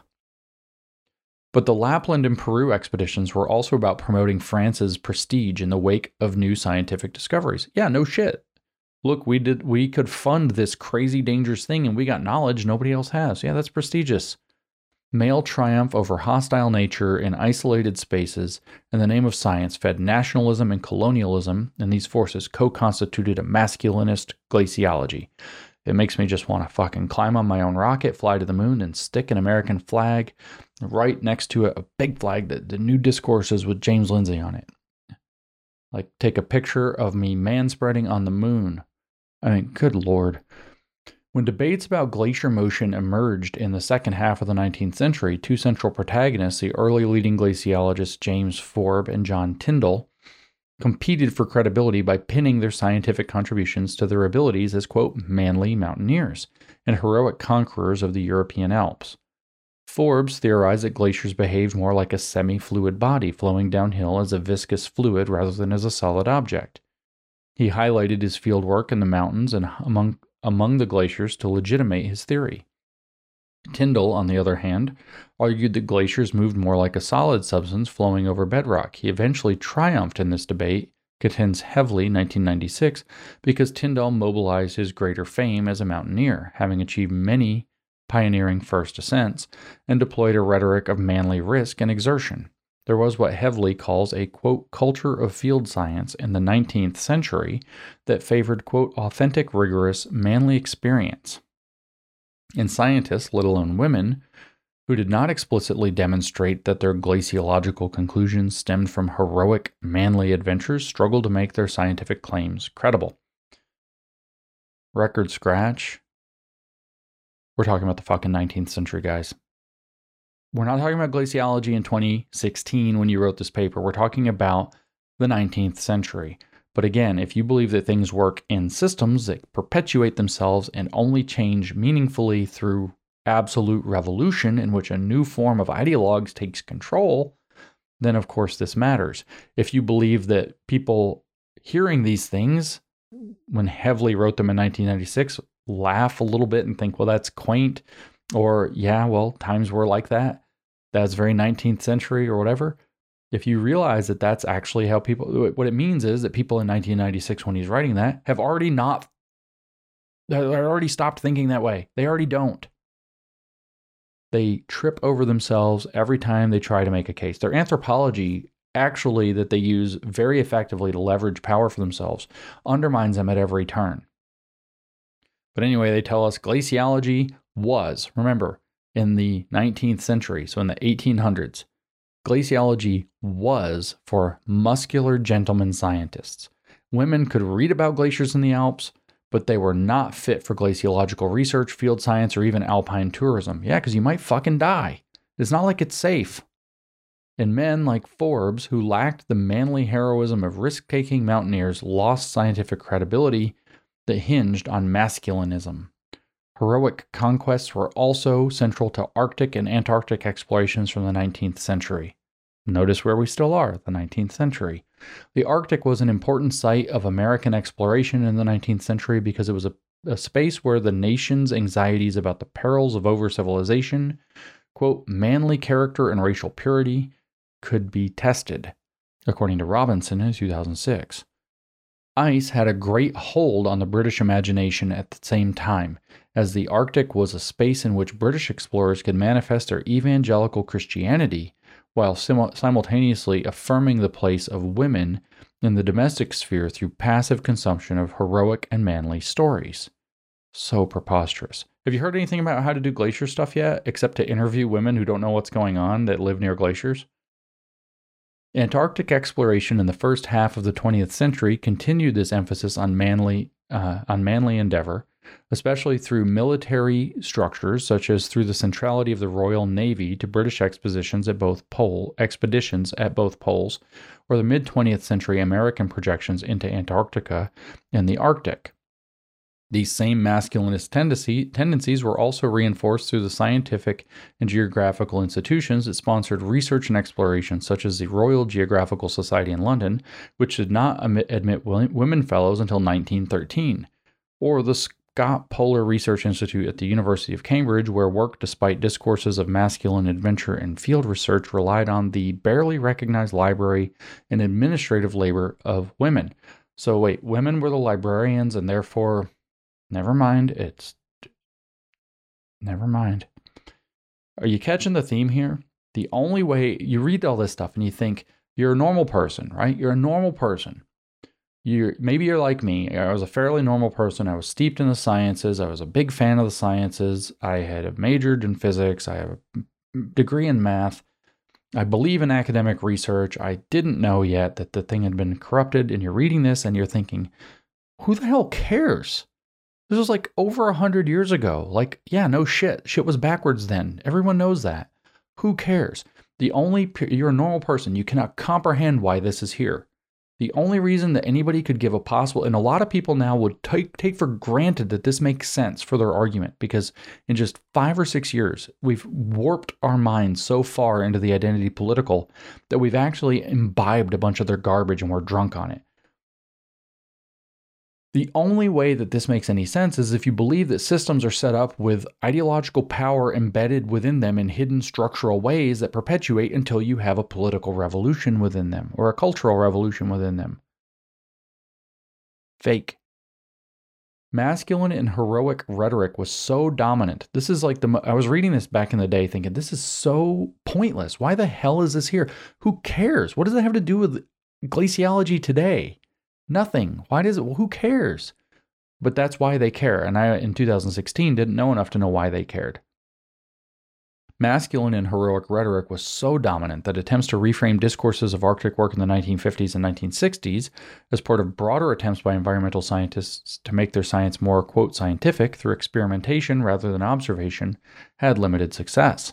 The scientific leaders of the Canadian Polar Continental Shelf Project 1958 through 1970, for example, attempted to frame the Arctic as an, quote, experimental space rather than an, quote, expeditionary space as the basis of the credibility of both their scientific work and Canada's territorial aspirations.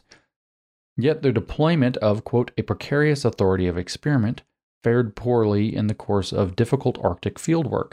They could not escape the, quote, Boy Scout attitude to Arctic fieldwork and the quote epistemic baggage of the exploratory tradition in the adventurous observation. Though these attempted reframings of Arctic work did not preclude latent masculinities, they did suggest tensions with more explicit masculinities. So now, okay, 1958 through 1970, stuff's starting to change, but people are like, yeah, I don't know. Okay, so what? Who cares? These masculinist and heroic narratives persist today. This should be exciting. The Ohio State University glaciologist Lonnie Thompson, who extracts and studies high mountain ice cores, for example, has been described as today's Indiana Jones and, quote, one of the true scientific heroes of our age. While Thompson conscientiously studies ice and works with local communities, media and popular accounts cast him, regardless of his actual intentions, as a pioneer explorer, overcoming hardships and conquering supposedly unknown mountains and distant places. I bet you he actually does that. Don't call him Indiana Jones. That would be, you know, in popular press because that would be fun and relatable, but it would make him look cool and he's a man. Most popular accounts of Thompson, which often overlook the presence of his wife, Ellen Mosley Thompson, a world renowned ice researcher, focus explicitly on his overcoming asthma and a host of other obstacles while conducting fieldwork. Overcoming personal hardship is also at the center of the documentary film Chasing Ice, 2012, and its protagonist, the filmmaker photographer James Balog. Instead of focusing on the glaciers that Balog photographs, the film follows him as an extreme ice survey into, quote, treacherous terrain where Balog struggles with failing knees, strenuous conditions, falling rocks and ice, and existential risk to tell the tale of vanishing glaciers. Balog's assistants even wonder in one scene if they should have stuck to their office jobs given the risks they face in the field. Anybody who's ever worked with media knows that they try to make stuff sexy, and so if they just went in and it was really boring, like a freaking you know Discovery Channel thing used to be, no one's gonna watch it. Which is why everything's so over the top now because they have to make it sexy. Balog may not have chosen this approach; he probably did, but the filmmakers and media adhere to tropes of masculine vigor, risk, and adventurous exploration and heroic science to attract audiences and validate research, thereby sustaining these masculinist glacier narratives into the 21st century. You see, up until these political idiots decided they're going to try to like take everything over, it was kind of a general attitude that if you did a lot of public consumption stuff as an academic, you were doing something not that good because of these exact forces. Um, I mean, people are going to be interested in what they're interested in. The, what's the mass market? They're confusing like scientific research and mass market interest. And so this guy who is a filmmaker gets treated by the public like he's a glaciologist, whereas glaciologists literally don't give a shit about that stuff or they're annoyed by it. And so glaciology is a problem. We need feminism because media images. So then I brought media studies in, which again, have you heard a single damn thing about glacier research yet, except that we should interview women who live near glaciers that don't know what's going on? No, of course you haven't, because they don't have any glacier research stuff. They li- they literally don't have any. Maybe they should have highlighted Thompson's wife or something, and they would be happier. Thompson and Balog's work is impressive to be sure. Oh, okay, good. Because collecting the data they gathered was no easy feat. Wait a minute, that's the thing you were just saying is you're not supposed to highlight and they are yielding insights for science and climate change impacts. Wait a minute. That's literally the shit that you're not supposed to celebrate. But read alongside other heroic scientific narratives, the masculinist attributions ascribed to this type of field science remain prevalent over three centuries. Oh, but because there's other literature that's similar to it, including 300 years ago or 200 years ago, it's a problem. But it's okay this time, but it's a problem, but it's okay this time. To be credible, Glaciologists, according to most commentators, still need to be experienced mountain climbers to overcome high altitude, limited oxygen, cold temperatures, circumscribed logistical support, and overall rugged working conditions. Uh, they study glaciers, so uh, if they're field scientists, kinda. As Savage, 2015, reports in the journal Nature, young scientists, this is a quote, Young scientists who are considering a career in ice core, ice core paleoclimatology ought to have some experience with climbing, says Doug Hardy of the University of Massachusetts at Amherst. If only to know whether or not they can handle it. End quote. While Savage recognizes that those without, quote, the inclination or the ability to climb glaciers, end quote, can find other positions in glaciology, such as computer modeling, the article's subheadline, quote, climb any mountain, glaciology is an outdoors game, end quote, certainly does not, uh, sorry, certainly does not celebrate these indoor desk jobs. No shit. Nor what would they do if somebody wasn't going and looking at the actual ice? Nor does it depict create theory, play games with the social environment. Oh yes, that. Nor does it, such a depiction consider class barriers for entry into the field, such as the high costs of acquiring and maintaining necessary alpine skills. Oh, it's bourgeois because it's expensive to be able to be safe in extreme environments. Alternative knowledges and practices are marginalized in the sustained masculinist atmosphere, restricting scientific questions asked, practic- uh, practitioners involved, methods employed, and sites studied uh, sorry, site studies and results achieved. So, in other words, it's not perfectly accessible to all, so it's sexist. Got you. It is, you know, it's not the fact that the environments are super dangerous, it's that everything isn't perfect that makes it so that it's not perfect. It's not perfectly inclusive, therefore it's problematic. It has nothing to do with the actual reality, because reality is pretend. Reality is what you make of it. It's phenomenological. Manliness in the field thus makes the science and scientist more credible a recent no you only your only example of that was a documentary guy and one famous guy that was held up in a mass media appeal. You haven't talked about the impact factor the research impact of any researcher whatsoever. You've talked about two cases in the media. So bad. You did a media analysis and mistook it for an actual analysis of impact. But of course because you're frauds the researchers that did this paper are frauds. They defrauded the American public of $500,000 to do this horseshit. A recent feature in the New York Times, oh shit, another media analysis, follows researchers onto the Greenland ice sheet, for example, where they race against time in a precarious helicopter, survive the quote frozen landscape of this uh, hostile environment, and altruistically overcome death to get a glacier to get glacier runoff data. So it's bad again. It was good when, but it was bad, but it's good, but it's bad. As Lincoln Pitcher was quoted saying, if his fellow researcher fell into the river atop the ice sheet, quote, the death rate is 100%, end quote.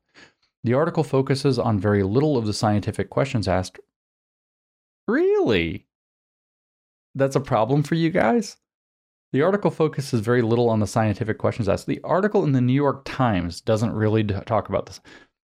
These people can't tell the difference between reality and media. They just cannot tell the difference between reality and media.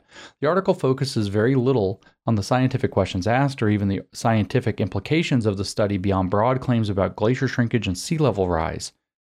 It focuses instead on the processes of doing the glaciological science, not the science itself. Really, a media portrayal cares more about telling stories than it does about dry ass science. And that's the thing you're confusing for how much impact actually occurs in the science so frustrating these people have any audience whatsoever. Yet, New York Times coverage for these researchers has nothing to do with their scientific chops. Let me make that clear, Carey et al., who wrote this paper. It has fucking nothing to do with their scientific credibility. Yet, New York Times coverage for these researchers, especially the gradu- graduate student at the center of it, can significantly enhance a career. Maybe in this way, the portrayal of masculinist researchers in the media, because that's what sells, presumably, can shape scientific credibility in the academy, such as with hiring and possibly even with peer reviewing. Okay, so first of all, peer reviewing is blind, so probably not when it's done right. But second of all, that's literally what you guys, the feminists, want. You want to be able to shape, you already said that, that you wanted to shape credibility and authority within the academy, such as with hiring and possibly even with peer reviewing. Being a pioneer, as instead of being a feminist, being first instead of being a loser, enduring physical hardship instead of sitting at a desk and writing feminist theory, risking death instead of being a putz, overcoming wild nature instead of pretending you are, overcoming masculinist challenges and rape culture. In short, being as manly as the Victorian mountaineer glaciologists were more than a century ago continues to influence scientists' credibility. I added some things there, by the way. Or on the other side, their lack of credibility for those who cannot pitch their research through such masculinist frameworks. Again, that entire section, which is about knowledge production, let me find out what this section was called. I'm so pissed off. I'm like legit pissed off. We're mm, several pages of bullshit here. Wow, it's so many pages of bullshit. Holy shit, it really was a lot of pages of bullshit. Gendered science and knowledge. So we're going to make the conclusion that science is gendered and knowledge is gendered on the on the back of some me some media hits and some historical things 200 years old. It's so non sequitur. It so does not follow. It's so stupid. These people should have no audience. 5. Systems of scientific domination. Feminist glaciology builds on feminist postcolonial science studies. We're not even to the fun part of the paper yet, by the way and feminist political ecology to understand how gender power and inequality are embedded in systems of scientific domination. Such power structures maintain glaciology as a discipline concentrated in the wealthy, developed world, often termed the global north, with generally weak institutional representation from the developing world or indigenous communities. You mean where resources are? Amazing. This pattern exists for global climate uh, simulations in general, which are conducted by European and North American scientists with little to no representation from Central and South America, Africa, the Middle East, or South Asia. I wonder how much the Middle East has to say about the fucking glaciers there.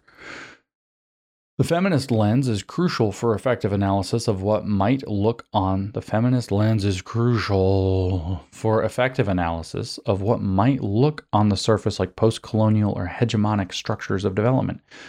Oh, about you mean glacier things? No, about sociology things, post colonial and hegemonic structures of development. But global power imbalances and gender inequality co constitute each other. Oh, of course they do. They're intersectional and the natural sciences and glaciology in particular. Current climate change discussions, for example, perpetuate power discrepancies through what Israel and Sachs 2013 refer to as, quote, the centrality of mathematical and technological science structured by masculinist ideologies of domination and mastery. Yeah, yes, mathematical and technological things are bad, right? When you're trying to do science. Thus determining who can or cannot participate in climate science and policymaking because those poor girls and their pretty little heads can't do the computers. So that's they're too busy worried about if they're going to look pretty when they're out on the ice. Such institutional, cultural, and scientific practices also affect glaciological knowledge.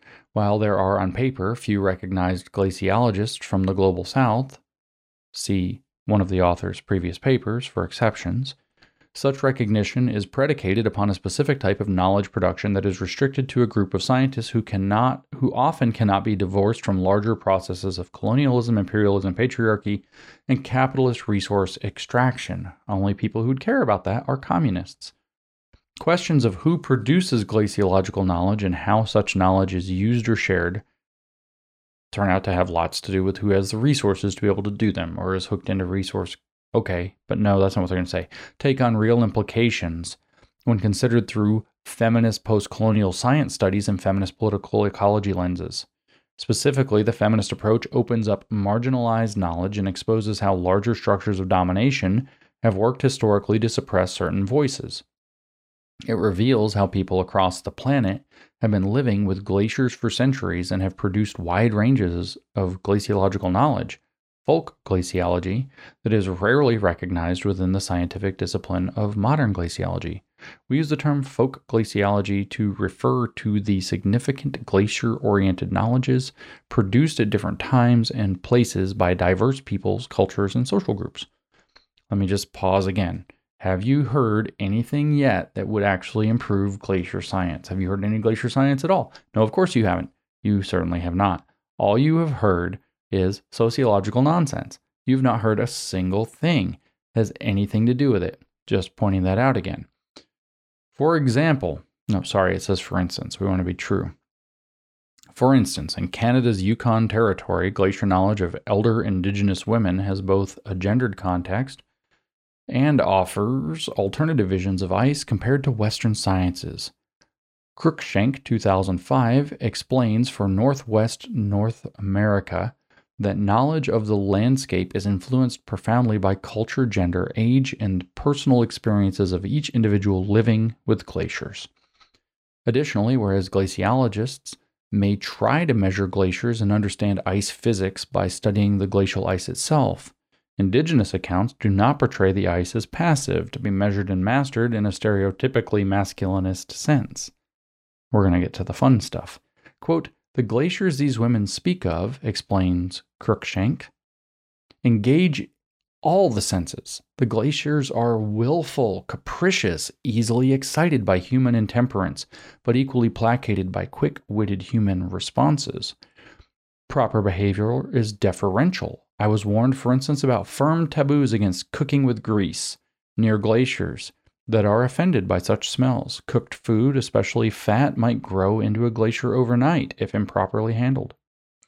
Cooked food might grow into a glacier overnight if improperly handled. So, those are superstitions. But those are alternative knowledges. The narratives Cruikshank collected show how humans and nature are intimately linked.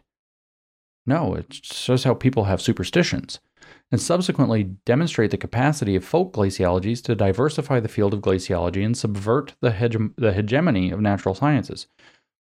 Okay, so here's our first bid towards something to imp- explicitly given to improve the science of glaciology, other than referencing the librarians and uh, mentioning the guy's wife and uh, interviewing women who live near ice that don't know what's going on and don't know why they're being interviewed um, is that we have to include these stereotypes that cooking with grease near glaciers that are offended by such smells can be dangerous because this food itself, cooked food, especially fat, might grow into a glacier overnight if improperly handled. Okay. And what's that supposed to do? How does this how is incorporating superstition supposed to improve the science of glaciology? Because it says that. It says demonstrate the capacity of folk glaciologies to diversify the field of glaciology and subvert the hegemony of natural sciences. Oh, that's how. It undermines the existing authority and credibility of science by saying, here's this thing you didn't consider. What we're seeing here You remember when we went through Paulo Freire? I know that not everybody listens to all my podcast. Remember when we went through Paulo Freire and he said that you conscientize, and once you have conscientization or once you're conscious, critically conscious, that what you're going to do is denounce the world in order to announce the possibility of a new world, but you don't actually say what the new world's going to look like because then you would impose that and that would be right wing. But the whole of critical consciousness is to denounce whatever is in a way that announces the possibility of a new world. That's all this paper's doing. All they've done so far is denounce stuff that's somehow relevant or tangential or connected to or proceeding from glaciology as a means to announce a new possibility for glaciology that would do what? Diversify the field and subvert the hegemony of natural science. In other words, decrease the credibility of that which is at the center and its authority so that you can move things that are on the margin into the center, which, like I said earlier, will be mostly activists. There'll be some people that are getting used by the activists so that it looks okay. Such knowledge diversification, they say, however, can meet resistance as folk glaciologies challenge existing power dynamics and cultures of control within glaciology. This is one of my favorite parts of this paper. This is where I really started to fall apart when I was reading this thing the first time, though. For instance, in response to Cruikshank's detailed and highly acclaimed research, geographer Cole Harris suggested instead that Cruikshank attributed too much weight to, quote, native stories and non scientific understandings of glaciers. He questioned the relevance of indigenous narratives about sentient glaciers in today's modern world by explaining how he consulted a colleague, quote, an expert on snow, about why glaciers advanced rapidly or surged. The expert, quote, spoke of groundwater friction and the laws of physics. Is it possible, I. Harris asked, that they surge because they don't like the smell of grease? He looked at me blankly, slowly shook his head, and retreated into his office. Harris is asking what place indigenous knowledge and storytelling have in the world. So that's a big reframing, isn't it? Is it relevant to glaciology? No, because it's superstition. But what it actually is, he's asking what place indigenous knowledge and storytelling have in the world.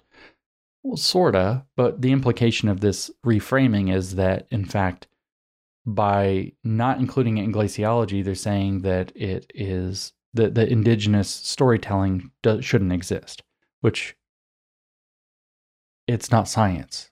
But that doesn't like ugh. it doesn't matter whether it exists. Actually, if that's part of their culture, that's great, and they should be they can celebrate their culture, and their culture can last as long as it lasts. Cultures rise and fall throughout the world. That's what happens. But it's not science. And this isn't what it's questioning or bringing up. So this is a disingenuous manipulation being forwarded in here. Although his other work has examined indigenous understandings and uses of local space, nature, and resources, for example, Harris 2002, in the case of his Cruikshank critique, Harris seemed uncomfortable accepting that knowledge is situated in particular places and contexts. Like Donna Haraway said, that values uh, and morals related to ice vary across cultures, and that, as Cruikshanks illustrates quite clearly, glaciological mapping and other scientific research existed within and facilitated systems of colonial expansion, capitalist resource extraction, and the subjugation of indigenous peoples in the region. Let's just go back and read the fun part before we come back to this part.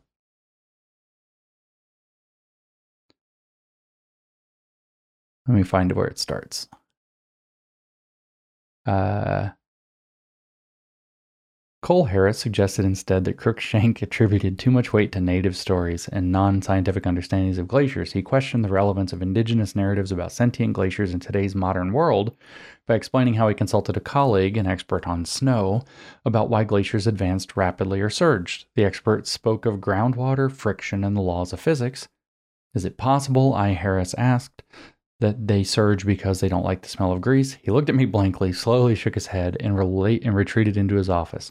So, therefore, that's a big problem, according to Cruikshanks.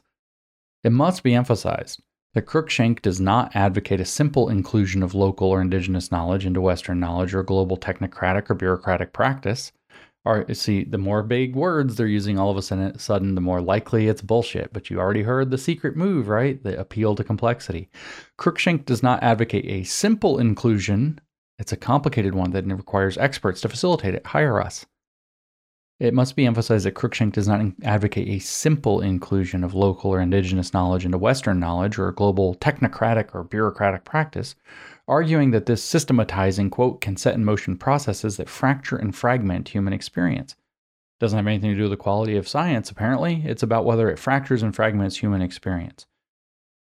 But lots of big words all of a sudden in an appeal to complexity, you can always tell there's a power grab happening there. Conscious of this position, the feminist glaciology framework asks that researchers accept a plurality of knowledges and recognize embedded systems of domination. See, the glaciologist who shook his head about grease instead of actual physics was wrong. And he should accept a plurality of knowledges like these superstitions of sentient glaciers that don't like the smell of grease and recognize embedded systems of dominance like the ones that he has that prevent him from accepting that.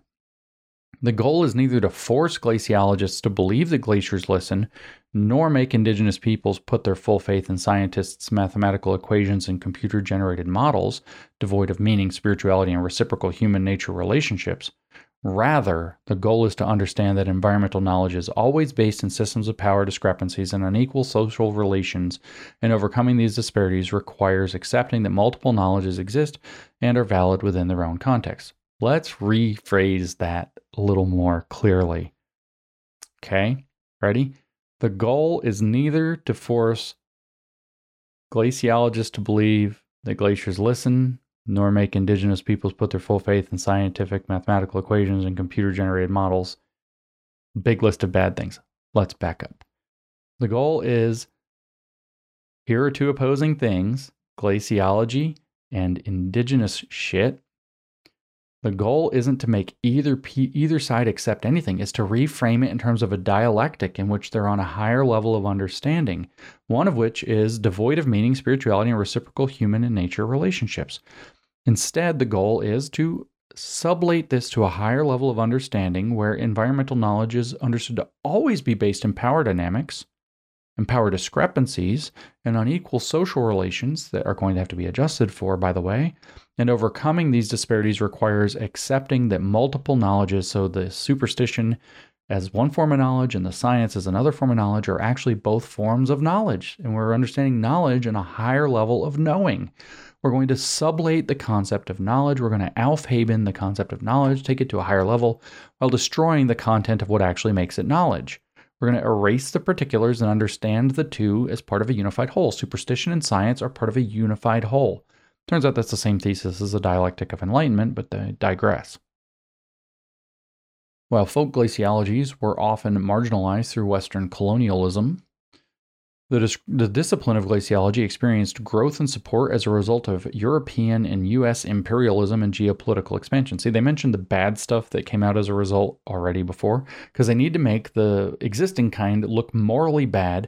So the goal is that you're going to lift them up so that they're on the same level in a new way. There are both kinds of knowledge, but one has all these moral downsides, and one is conscious of how it would avoid those moral downsides.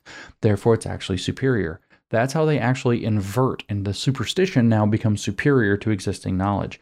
First, you claim that they have to be understood on a high, on an equal level, or else you're a sexist, a racist, a whateverist.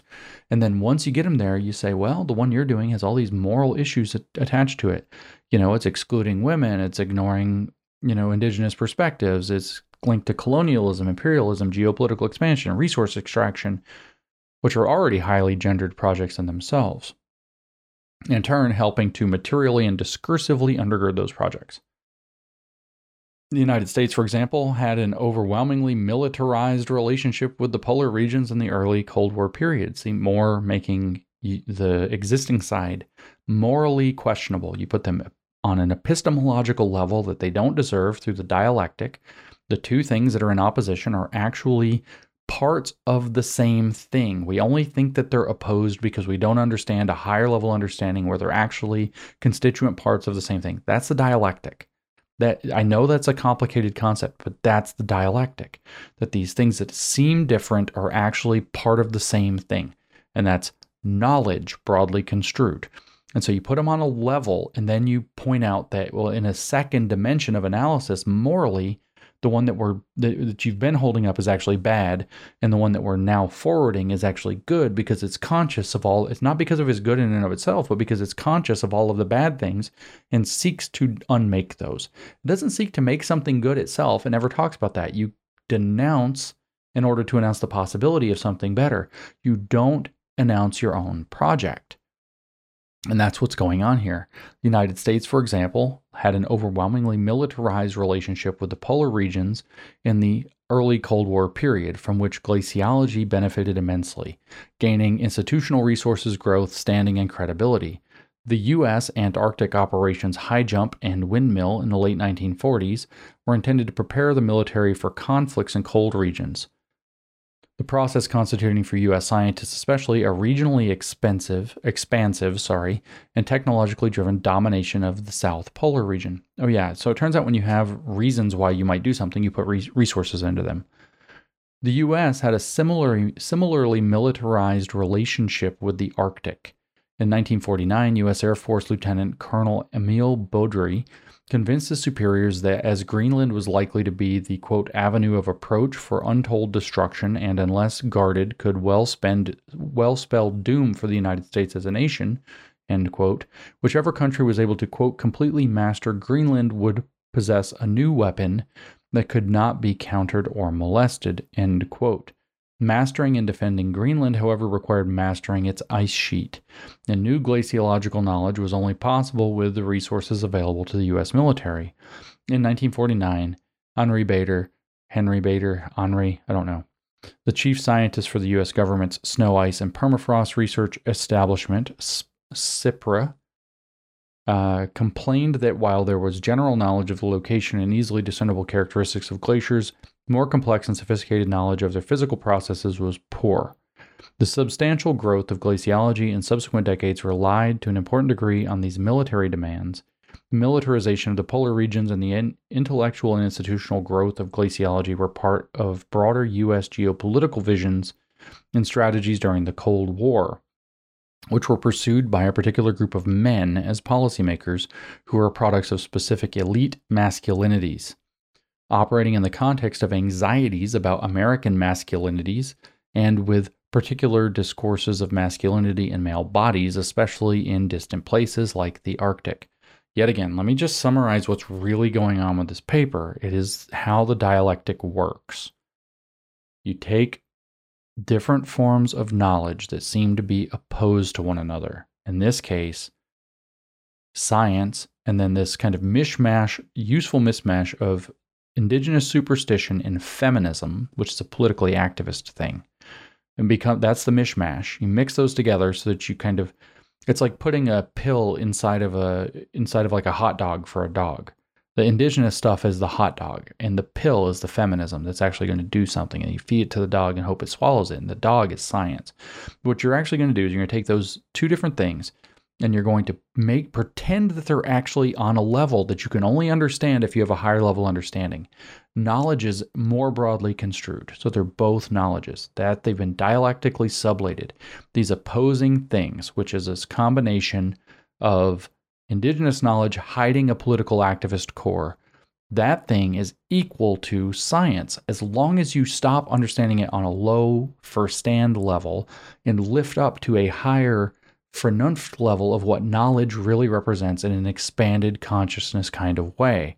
That's sublation. That's Aufheben. Once you do that, so now you have them on a level with regard to knowing, you then morally obliterate the one you want to conquer. All this is is page after page after page after page after stories of moral uh, st- uh, stories of reasons why there are moral questions and moral problems surrounding how glacier studies have been done. Glaciology was funded for military research in the Cold War and masculine energy, blah, blah, blah. So you make it look really bad. They're already on a level, has nothing to do with rigor anymore because that's only a low level Verstand understanding of what's going on. When you go into a critical, for Vernunft level of understanding, their knowledges are actually the same you know, feminist poison pill tucked inside of an indigenous hot dog and the thing that's going to eat it equal. They're the same. They're going to be brought together. The dog's going to eat the hot dog. They're going to be one thing. and it's going to be digested. They're all one thing already. Okay, maybe the hot dog thing. So it's not so good. But the the idea here is that you are going to elevate the superstition with a feminist poison pill inside of it. That's a knowledge. That's a that's diverse knowledges, and you have this limited exclusive knowledge that's like a special form of bourgeois property that needs to be abolished through the sublation process. So now you have them on a level, but the one you're already doing is morally evil. And then they spend page after page after page after page saying why there's moral problems with it so that it can be beaten on grounds because it cannot, it's not equal in rigor. So the first step is you use sublation to remove the particulars, in other words, rigorous methods versus non rigorous methods like superstition and activism so you first sublate by destroying those particulars and saying, oh, well, the essence is that they're both kinds of knowledge. You keep the essence and destroy the particulars, like rigor versus not rigor. That's a binary. That's bad. So you destroy that. And then you morally obliterate. Now that you have them on a level, you morally obliterate the one you want to get rid of. And then you say, well, our program is morally superior because we're not because we're particularly pro anything good, but because we're against all those bad things. That's the trick. That's how they conquer everything. And they call it the next word, the first words of the next sentence. Structures of power and domination also stimulated the first large scale ice core drilling projects. These archetypal masculinist projects to literally penetrate glaciers, literally penetrate like sex, right? Like rape, and extract for measurement and exploitation the ice in Greenland and Antarctica. These ice cores, which have revealed glacial interglacial cycles, that's what it says glacier, glacial interglacial cycles and validated trajectories of both climate change and anthropogenic warming also began as a part of American and Soviet Cold War geostrategic projections into the polar regions. The first ice core from Camp Century in Greenland emerged from a drilling program begun in 1959, even before Willy Dansgaard introduced a method for a method of isotope analysis for paleoclimates. Ice coring, in other words, began with a military purpose but eventually found a scientific function. Okay, so. But that means it's been morally obliterated. It was actually, it started with a morally questionable thing, right? The even longer ice cores from Vostok in the center of the East Antarctic ice sheet began with similar geostrategic strategic motives. The Soviet Union was trying to exert its control of Antarctica by establishing the Vostok Station at the quote pole of relative inaccessibility, the furthest point from the sea in Antarctica. Ice core drilling at Vostok began in the late 1950s, and by the 1980s, the core offered a longer climactic record than the first Camp Century core and clearly demonstrated the links between carbon dioxide levels and past temperatures. These ice cores were born in the, con- in the contest for scientific authority and geostrategic control of the polar regions, moral failure, manifesting the centrality of power, conquest, and national security in the history of glaciological knowledge. It glaciologists study this for other reasons entirely. They don't care why they have the ice core. They just know they have the ice core and they study it and find out facts. But now they're conflating those things to morally undermine the glaciology that doesn't care about the reason by claiming that it only has that because of the reason. And so the reason is magically implicated in the glaciology. So therefore, we need a feminist glaciology that's going to replace that evil glaciology. I'm telling you, this is what they do. This is all frustrating to read, but that's all it really boils down to. The, this is hundreds of, this is thousands of words to achieve what I just said in a sentence.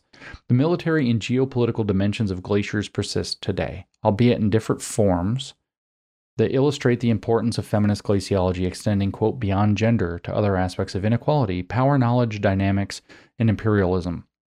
Power knowledge is hyphenated, just like with Foucault. But here again, the same thing. Now, are you noticing what it does? It says, here's this historical problem. Now, here's a reason in the contemporary era why it's still happening. In the previous section, they did, here's these historical stories about masculine gender explorer or glacier explorers. And, and now here are some stories from the New York Times and a documentary about why that kind of attitude still exists, even though it's not in the science at all. You see what they're doing? So here they said, oh, back in the military in the Cold War, this is what's going but this is still happening. In official U.S. discourse, retreating glaciers are framed as threats to national security and international stability. which is also one of the main reasons that they give for caring about climate change, by the way. So they're going to have it both ways. And therefore, knowledge of ice is essential to maintaining geopolitical power. Retreating glaciers rank with drought, flooding, sea level rise, and epidemics as, as critical threats to United States national security. Former CIA Director R. James Woolsey explained, did I say that right? Yeah, Woolsey explained when he testified before the United States House of Representatives in February 2019 that, quote, one of the fastest set of melting glaciers is apparently in the Andes. And if we think we have trouble coming up with a sound and agreed upon immigration policy for the United States now, what is it going to be like for our southern if our southern borders are seeing millions of our hungry and thirsty southern neighbors headed toward temperate climates? For Woolsey, U.S. national security hinges on increased knowledge of glaciers, much as it was integral to Canadian and U.S. expansion into the Yukon and Alaska in the 19th century, as well as to Soviet and U.S. strategists in the early Cold War years. Systems of domination and the structures of and structures of power and patriarchy have long fed the production of glaciological knowledge. That's a real stretch from what they just said, but okay. Now we get fun. Six alternative representations. This is like at this point, I'm just like, what the fuck is this paper when I'm reading through this six years ago? But now, now it goes. Alternative representations. If the intersecting forces of colonialism, neoliberalism, and patriarchy, see again, buzzword salad, so we're thinking we can hoax these people, have historically silenced and marginalized. So, buzzword salad did buzzword salad of bad things, so the buzzword salad of activist shit. That's the formula. If the intersecting forces of colonialism, neoliberalism, and patriarchy have historically silenced and marginalized certain ways of knowing and types of knowledge produced by particular groups such as women or indigenous people, then feminist glaciology, drawing from feminist political ecology and feminist postcolonial science studies, seeks to expose those more than science voices, more than science vo- voices, and offer a diversity of representations of cryoscapes. So we're out of the cryosphere and back to the cryoscape. Researchers across a range of disciplines have increasingly advocated for, for greater plurality. Researchers across a range of disciplines. Did glaciologists do that? No. Researchers across a range of disciplines have increasingly advocated for greater plurality and knowledge about and representations of global environmental change. Remember when we said that that was just a political project? Oh, yeah.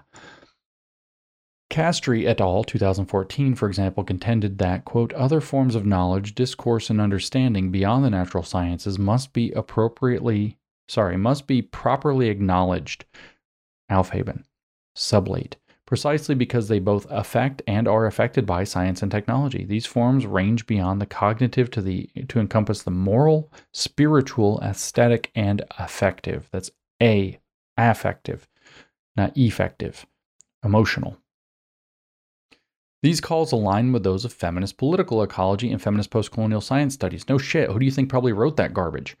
That seek to unsettle dominant Western assumptions, narratives, and representations, which tend to privilege the natural sciences. So, we just saw an example of idea laundering, by the way. Here's this thing we're citing that's written by people that are the exact same kind of activists as us, and that agrees with exact same kind of activists as us.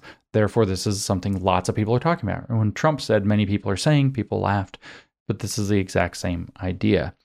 Uh, except it's not many people are saying it's just them citing each other. This is idea laundering. This is academic inbreeding. This is intellectual incest. And I don't exaggerate at all. But what's their goal again? They seek to unsettle dominant Western assumptions, narratives, and representations, which tend to privilege the natural sciences. Mm-hmm. They want to unseat the authority and credibility of the natural sciences so they can move their activism into its place and often emerge through the co constituted processes of colonialism, patriarchy, and unequal power relations, again citing Sandra Harding. But that tend to emerge through all these moral failures. Once you lift up, you sublate, you Aufheben, you lift up to a higher level and understand that knowledge is knowledge is knowledge. It doesn't matter what kind it is or how, how you got it. It's still knowledge. And what are you going to do? Be a chauvinist and say some other knowledge like activism or indigenous superstition is you're going to be a chauvinist and say that that's not the same as your rigorously derived mathematical and scientific knowledge? You chauvinist, you jerk, you pig. And the thing that you're doing by discrediting that is really just trying to uphold a power dynamic that does all these terrible things like colonialism, patriarchy, unequal power relations, geopolitical strategy, blah, blah, blah. You guys are actually really bad people. And so you lift up to where knowledge means so, something very, very, very, very, very broad that fits in your activism and the hot dog that the pill is tucked in. And then you say those things are actually equal, except you guys are moral failures. Dominant narratives can erase local, regional, and even national variation in the diversity of perspectives, including those of women and other uh, marginalized people. More of the same. Feminist political ecologists have thus sought, they're our heroes, right? Have, have thus sought to use innovative research methods such as storytelling, narrative, literature, and the visual arts to, quote, go beyond gender, to find new voices discussing and representing global environmental change. Now, this is at the point where I didn't, I was not familiar with this in 2016 when I read this paper the first time, and I was like, what? Storytelling, narrative, literature, and visual arts? But science, I was not ready for this. I was so confused and getting angry. Feminist glaciology promotes alternative glacier representations, which include folk glaciologies, and calls uh, for transdisciplinary knowledge integration and methodology, which is crucial for putting glacier knowledges into their human contexts. So remember from the UNESCO document what transdisciplinarity meant. It meant that we're going to bring the arts, the sci- uh, the arts, the humanities, and the social sciences to bear on the natural sciences. It means that you're going to go across disciplinary boundaries. You're going to Aufheben disciplinary disciplines themselves. The natural sciences and the social sciences and humanities aren't actually opposed. They're all part and parcel of the same thing, knowledge production. And so the scientists are going to have to stop worrying so much about their rigorous methods and start incorporating other ways of knowing. And that's in the name of transdisciplinarity. That's what it meant. What it means is the strange death of science. And that's why I kept referring back to this paper in that episode of the podcast. In contrast to trends in masculinist glaciology, one example of alternative glacier representations includes glacier oriented visual and literary arts which are particularly illustrative of how ice may be meaningful and significant beyond common efforts of control and domination. Oh, so we can get away from efforts of con- control and domination in studying glaciers by including glacier oriented visual and literary arts. Remember, we're talking about the science of glaciology. So now we're getting to ways to improve the science of glaciology, and it seems that we have to include glacier oriented visual and literary arts into the science of glaciology. And this is the part where I just was like, what? What is going on? But now I know. Transdisciplinarity is going on. Aufheben of the natural sciences is going on. The destroying the natural sciences to lift them up to science in the general sense of knowledge production. And then we have the, they, I should say, have the enlightened Gnostic version that's morally virtuous and calling out all of the moral depredation and uh, depravity of the existing system. That's the trick. Get it in your head, you'll see it everywhere. Visual and literary arts reposition and re envision glaciers as greater than their usual status. Aufheben, sublate, again, they obliterate the boring, mundane details and they lift them up to a higher level of understanding. They reposition and re envision glaciers as greater than their usual status as passive research subjects and into various cultural fields compi- comprised of social myths, images, characters, performances, and artworks. Artists including Resa Blatman, Zaria Forman, Camille Seaman, Spencer Tunick, Claudia Martzendorfer, and Joan Perlman articulate new narratives of human glacier relationships by approaching ice through feeling and affect, emotional response, sense of place, the personal and the intimate, kinship and family, rather than through the attributes and characteristics of the dominant masculinist scientific glaciology, often characterized by control, prediction, ice penetration that's rape, measurement, and quantification. Many of the examples below from the visual and literary arts veer away from the more typically masculinist, sorry, the more typical masculinist representations of glaciers by offering alternative gendered ice depictions. Do you see where it's going?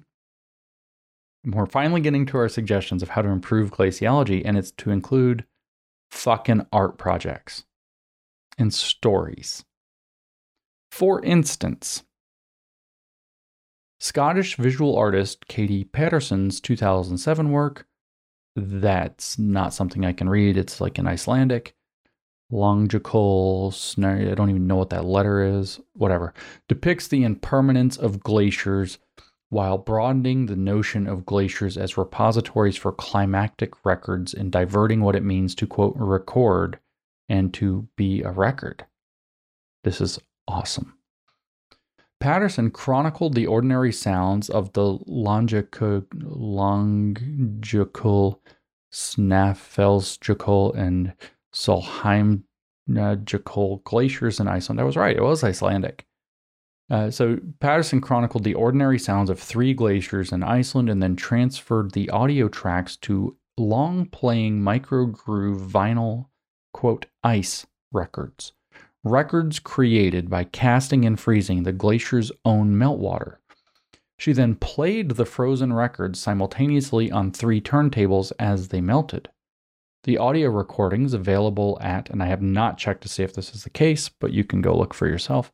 The audio recordings available at www.katie p-a-t-e-r-s-o-n dot o-r-g slash ice records. So katie, katie paterson but it's one t in paterson dot org slash ice records. Fuse glacier sounds with the high whine of the ice record itself. After 10 minutes the actual ice lp record deteriorates and the sound melts away.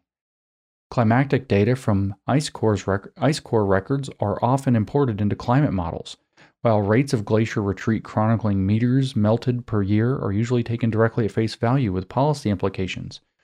Both the ice cores and ice loss measurements feed homogenizing global narratives of glaciers with somewhat restricted views of the cryosphere, no longer cryoscape, lacking emotional and sensory interactions with the ice that occurs in Paterson's artworks.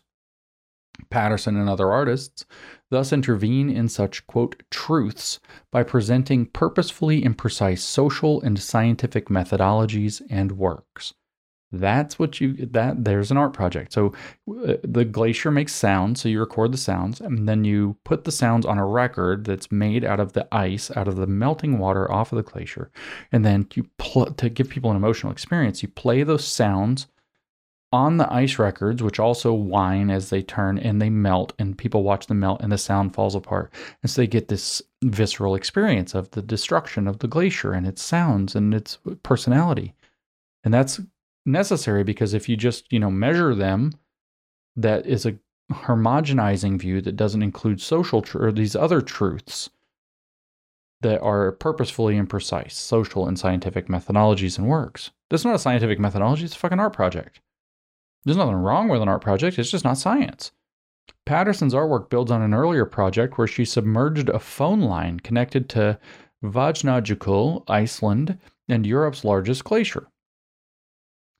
People could call the glacier, again, I've never tried this, but you're welcome to, it's a British phone number, plus 44 parentheses 0 775 700 1122 and listen to the distinctive pops, trills, and gurgles of the ice. More than 10,000 people called during the installation.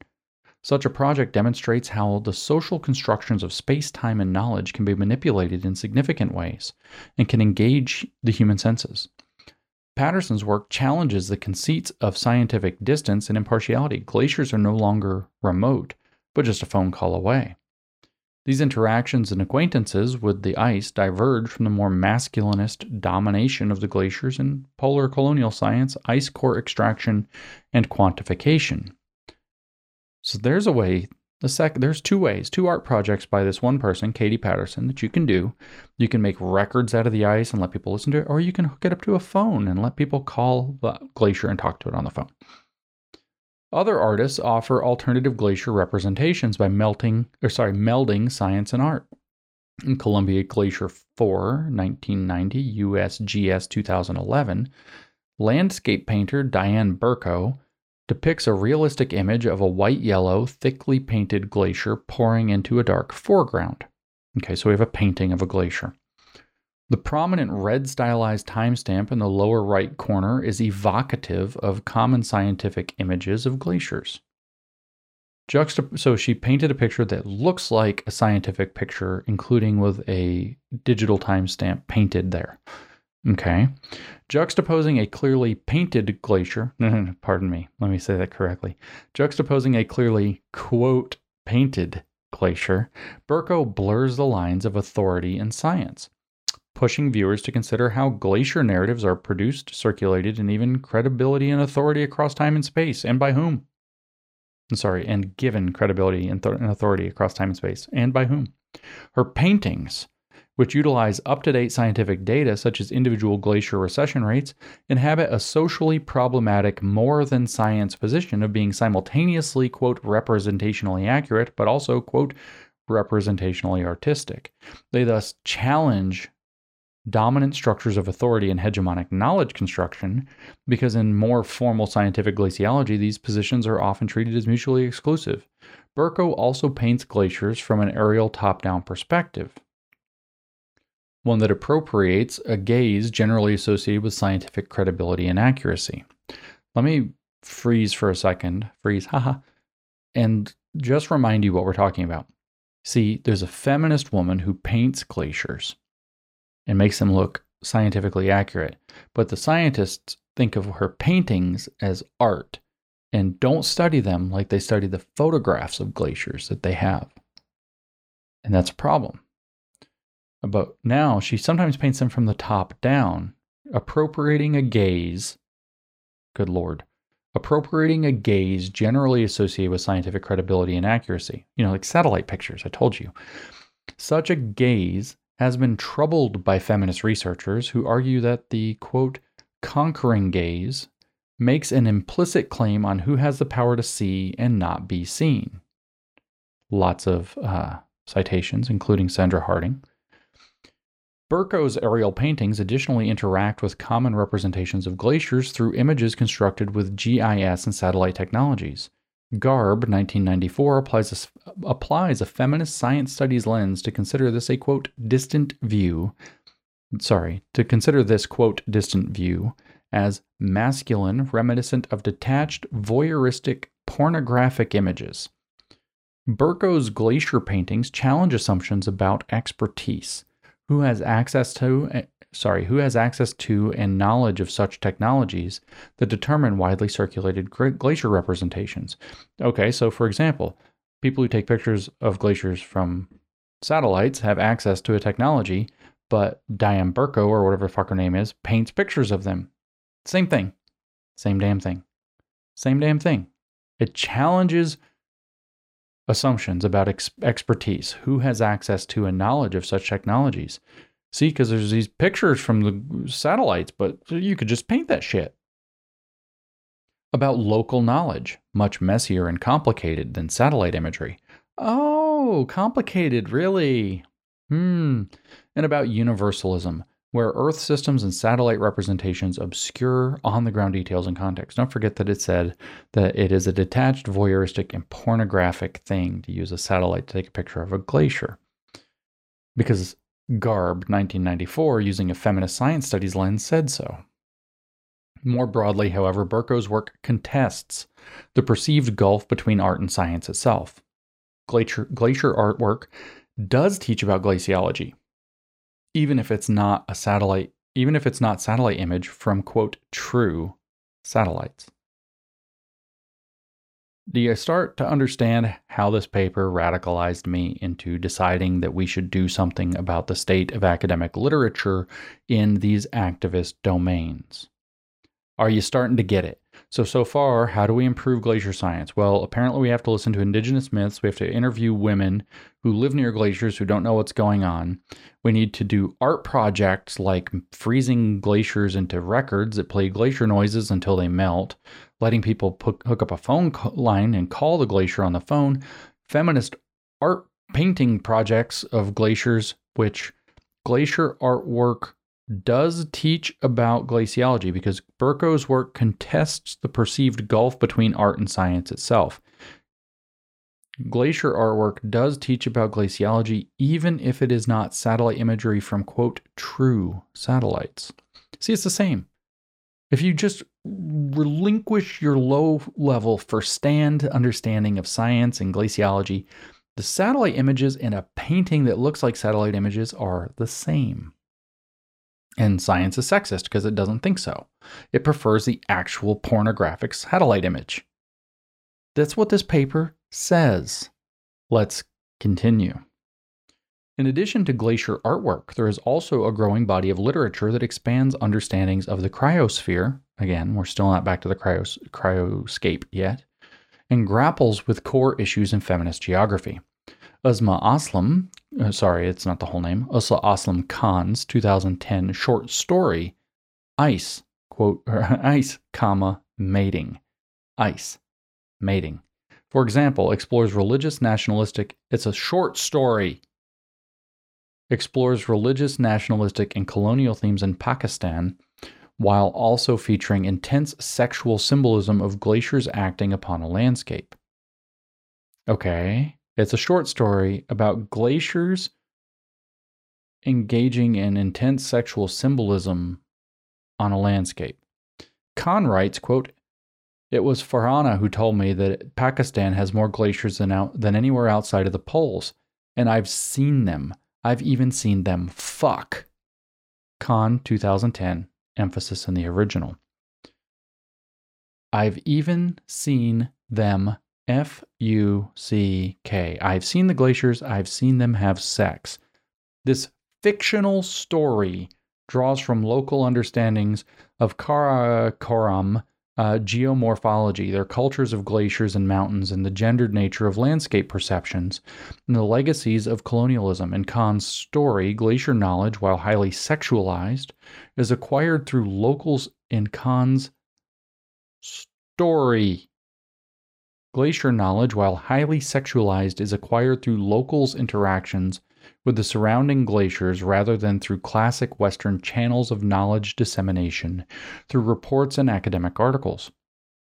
Khan subverts traditional roles of who acts upon whom, complicating patriarchal assumptions that, as with society, nature must have rulers and the ruled.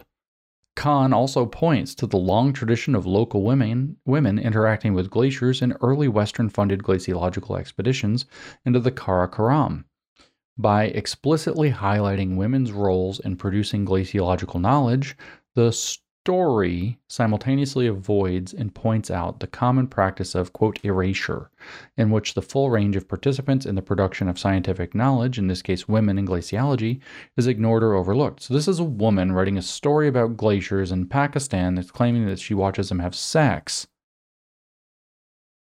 And that somehow does something important to the science of glaciology. The American science fiction and fantasy author, author Ursula K. Le Guin mm-hmm, has also explored ice and glaciers in several, several of her works. The novel The Left Hand of Darkness, Le Guin 1969, upends notions of gender while reimagining masculine and polar exploration. The novel sends two uh, fugitives. By the way, that the um, glaciers having sex thing is in the TED Talk video.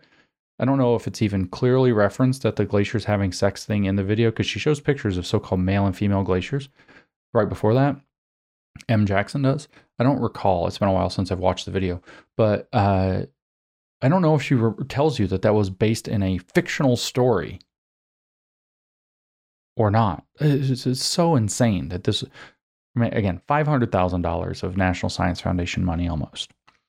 So now we're back to Ursula K. Le Guin, she upends notions of gender while reimagining masculine polar exploration. The novel sends two, the novel is The Left Hand of Darkness.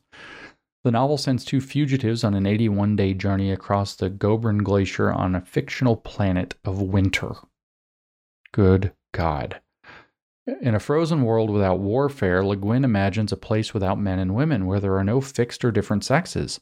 In her 1982 short story, Sur, S U R, Le Guin portrays a group of South American women who reached the South Pole two years before the all male Amundsen, uh, Amund, Amundsen, I can't even say anything anymore, Amundsen and Scott parties. But these women leave no record of their activities in Antarctica and upon their return tell nobody of the feat. Such a radical post colonial feminist narrative about polar exploration serves to underscore the history still perpetuated today. A history imbued with masculinity and heroic men. I don't know what the fuck those stories have to do with anything in the glaciological science, especially since all they deal with is, is Arctic exploration history and literally a fictional planet called Winter. I don't even know what the fuck that. I'm lost. I'm just getting mad reading this shit again. Other literature tackles emotional, psychological, and sexual interactions with glaciers. Did you hear that? Let me just say it again. Other literature tackles emotional, psychological, and sexual interactions with glaciers. Word of the wise, boys. It's cold. Don't put your willy in there. Alexis Smith's 2012 debut novel, Glacier, features a main character who acts both as a metaphor and voice for the shrinking glaciers that she dreams about vividly and depicts individuals and communities psychological uh, experiences and challenge identities through glacier loss. And Sheryl St. Germain's 2001 quote, To Drink a Glacier, that's the title of the story, the author interprets her experiences with Alaska's Mendenhall Glacier as sexual and intimate. When she drinks the glacier's water, she reflects, quote, That drink is like a kiss, a kiss that takes in the entire body of the other, like some wondrous, omnipotent liquid tongue touching our own tongues all over the roof and sides of our mouths going ASMR on this, then moving in us and through us to where it knows. I swallow, trying to make the spiritual, sexual sweetness of it last. The fuck is that? God dang, man. What the fuck? The story portrays the glacier's sensual, embodied nature as the main character goes through her own midlife sexual awakening. Hmm. So, fem- glaciology, thanks to feminist glaciology, not only has to incorporate those weirdo art projects and some of these short stories about glaciers having sex and all this stuff, but also stories about how a woman experiences drinking water from a glacier as a sexual thing as she goes through her sexual, her midlife sexual awakening, aka her midlife crisis. I don't know how this is supposed to improve glaciology as a science. What I do understand is how it's supposed to be used as a lever to get activism in the humanities through transdisciplinarity to kill the science of glaciology and to gut it and to wear its skin as a suit as it does activism in the image of glaciology, which is important to climate change research, which is very political. St. Germain Le Guin, Khan, and many others from Roni Horn 2009 to Polly Couture 2005 approach glaciers from distant and varied disciplinary and artistic spaces compared with glaciologists, or even anthropologists studying human glacier interactions. Such alternative representations of glaciers are rarely incorporated or even acknowledged within greater discourses of glaciology and global environmental change research. See, they're rarely they they rarely incorporate this stuff in glaciology. I have no idea why. I have I couldn't think of a single fucking reason why. Yet their voices should not simply be disregarded, overshadowed by Western science, or worse, relegated from policy contexts where, in fact, the human experience with ice matters greatly. Okay, so we have to Aufheben, we have to abolish and remake science, glaciology as a science to include this stuff. It should not be uh, disregarded and overshadowed by Western science. But the thing that they say is worse than that is being excluded from policy contexts mm-hmm, where they have power. These alternative representations from the visual and literary arts, let me editorialize, don't do a damn thing. My bad. These alternative representations from the visual and literary arts do more than simply offer cross disciplinary perspectives on the cryosphere. Again, it's still not back to being a cryoscape. Instead, they reveal entirely different approaches, interactions, relationships, perceptions, values, emotions, knowledges, and ways of knowing and interacting with dynamic environments. Uh oh, just heard a lot of big words and something that sounds very complicated with lots of lots and lots of things involved. Better hire an expert. Gonna need a consultant. They decenter the natural sciences. What did I tell you? You have to take out of the center that which is in the center so you can bring that which is in the margin to the center where the power is. What's at the margins? Well, basically, a feminist activist poison pill tucked inside of an indigenous knowledge hot dog that makes it easier to swallow. That's why I said that. Okay? Instead, they reveal entirely different approaches, interactions, blah, blah, blah, blah. They decenter the natural sciences, disrupt masculinity, deconstruct embedded power structures, depart from homogenous and masculinist narratives about glaciers, and empower and incorporate different ways of seeing, interacting, and representing glaciers, all key goals of feminist glaciology. So let's just go back. Let me reach out to all two glaciologists who might be listening to this, or all 20 of you who might have friends who are glaciologists or scientists of any kind. They said the they said the quiet part first. They decenter the natural sciences. The goal a key goal of feminist glaciology or feminist science studies in general is to decenter the natural sciences. In other words, to usurp the credibility and authority of the natural scientists to their activist agenda. This will kill your science. I'm not talking about this paper specifically. These ideas are present all through the UNESCO document that I just went through in a four part series uh, called The Strange Death of the University, where I said that they, well, I didn't say, they said that the whole point of a university going forward needs to be to achieve the Sustainable Development Goals. This will kill science and replace it with an activist simulacrum, a fake, a counterfeit this is Lysenkoism. This is the Sovietization. If you are a scientist, the time to fight is now. You will either bend the knee and become a fraud, or you will be excluded if you let this go much longer. 7. Conclusions Ice is not just ice. The dominant way Western societies understand it through the science of glaciology is not a neutral representation of nature because it left out the feminist stuff. The feminist glaciology framework draws attention to those who dominate and frame the production of glaciological knowledge, the gendered discourses of science and knowledge, and the ways in which colonial, military, and geopolitical domination co constitute glaciological knowledge. Okay. They say this is what glaciology is not neutral. It's not a neutral representation of nature and ice. Ice is not just ice, it's more complicated than that. You have to have a Gnostic to tell you what it really means. So there's always biases tucked in. It's always happening. So we are the conscious ones, the Gnostics, who are going to put our bias in on purpose because we're conscious of our bias and we're against all the bad things you're doing unconscious of your bias. That's the grift. That's the trick. That's the lie. This bad thing's always happening. We're going to do it now because it's always going to happen. We're doing it consciously and against all the bad things that you're causing. Even if they don't have their idea of a good idea is adding in literature and art. This is insane. Even in a globalized age where the place of women and indigenous people has improved, improved markedly in some parts of the world, masculinist discourses continue to dominate in subtle and determinative ways. Feminist glaciology advocates for a shift of preoccupations in research, policy, and public perceptions from the physical and seemingly natural to a broader consideration of, oh, quote, cryoscapes. We're back to those. The human and the insights and potentials of alternative ice narratives and folk glaciologies.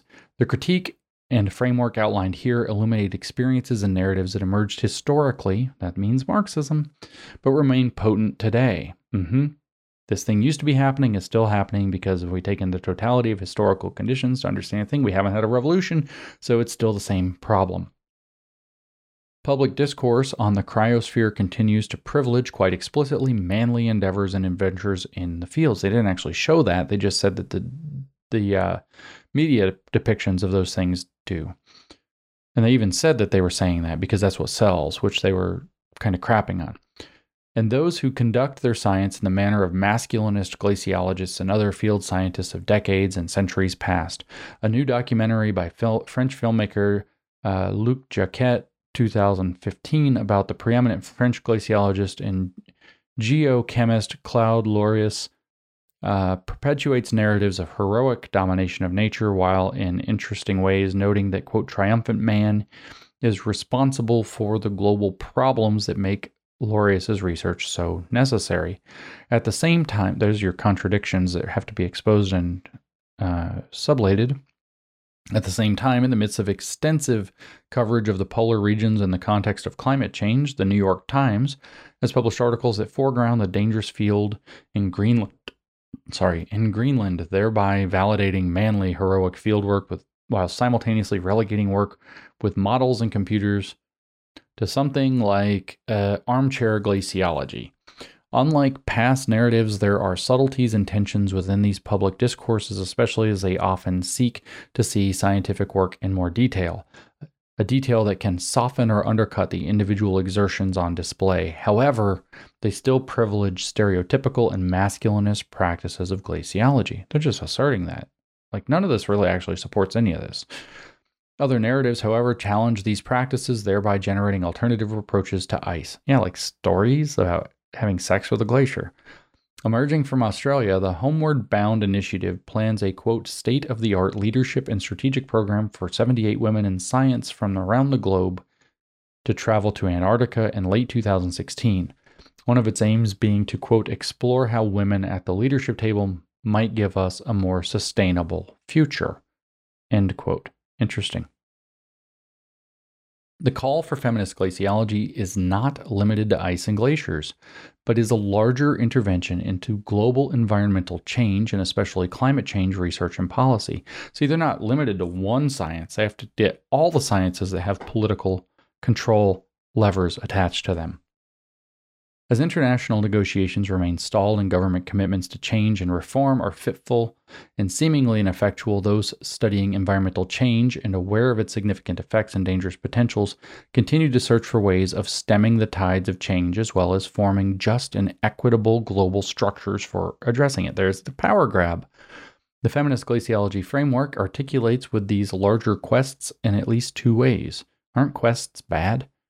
First, it repeats the demand for increased presence of humanities and social science perspectives in global environmental change research, policy, and broader public discourse. So you need the humanities and social sciences, where all the communist shit is happening, to take over uh, in global environmental change research policy, policy, policy, policy, and broader public discourse. Many humanities and social science disciplines and subdisciplines have given significant attention to these issues, but there remains boundaries between these analyses and those considered central to the environmental change question. The natural sciences that drive and undergird environmental change policy are often asked by decision makers and the media to speak for society or frame research and policy questions for humanity. But the natural sciences are not equipped to understand the complexities and potentialities of human societies oh no, they're going to need political offer, operatives for that. Or to recognize the ways in which science and knowledge have historically been linked to imperial and hegemonic capitalist agendas. hmm So, can you tell that they're commies? You should be able to tell that they're commies. Feminist glaciology participates in this broader movement by suggesting richer conceptions of human environment relations, like writing stories about having sex with a glacier, and highlighting the disempowering and forestalling qualities of an unexamined and totalizing science, you know, like the kind where you shake your head when you ask it if grease causes glaciers to move. Second, we re- reiterate totalizing science, totalizing like it's a like it's tyranny.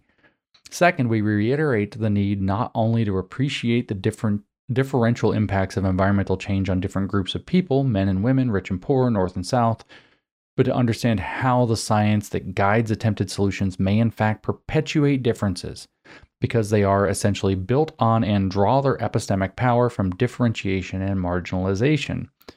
Gonna have to replace it with Soviets. Struggles over authority and legitimacy are all over this paper. Wait, no, no, no. It says this is what says. Struggles over authority and legitimacy play out in many obvious ways in climate change negotiations. Struggles also happen in less obvious ways, such as writing this paper. No, sorry. Such as in the environmental change research underpinning climate politics. Oh, it is in this paper. Okay. Analysts and practitioners must recognize the ways in which more than scientific, non Western, non masculinist modes of knowledge, thinking, and action are marginalized. The response to simplistic ice is just ice discourse is not merely to foreground or single out women and their experiences that would simply perpetuate binaries and boundaries and ignore deeper foundations. Vague.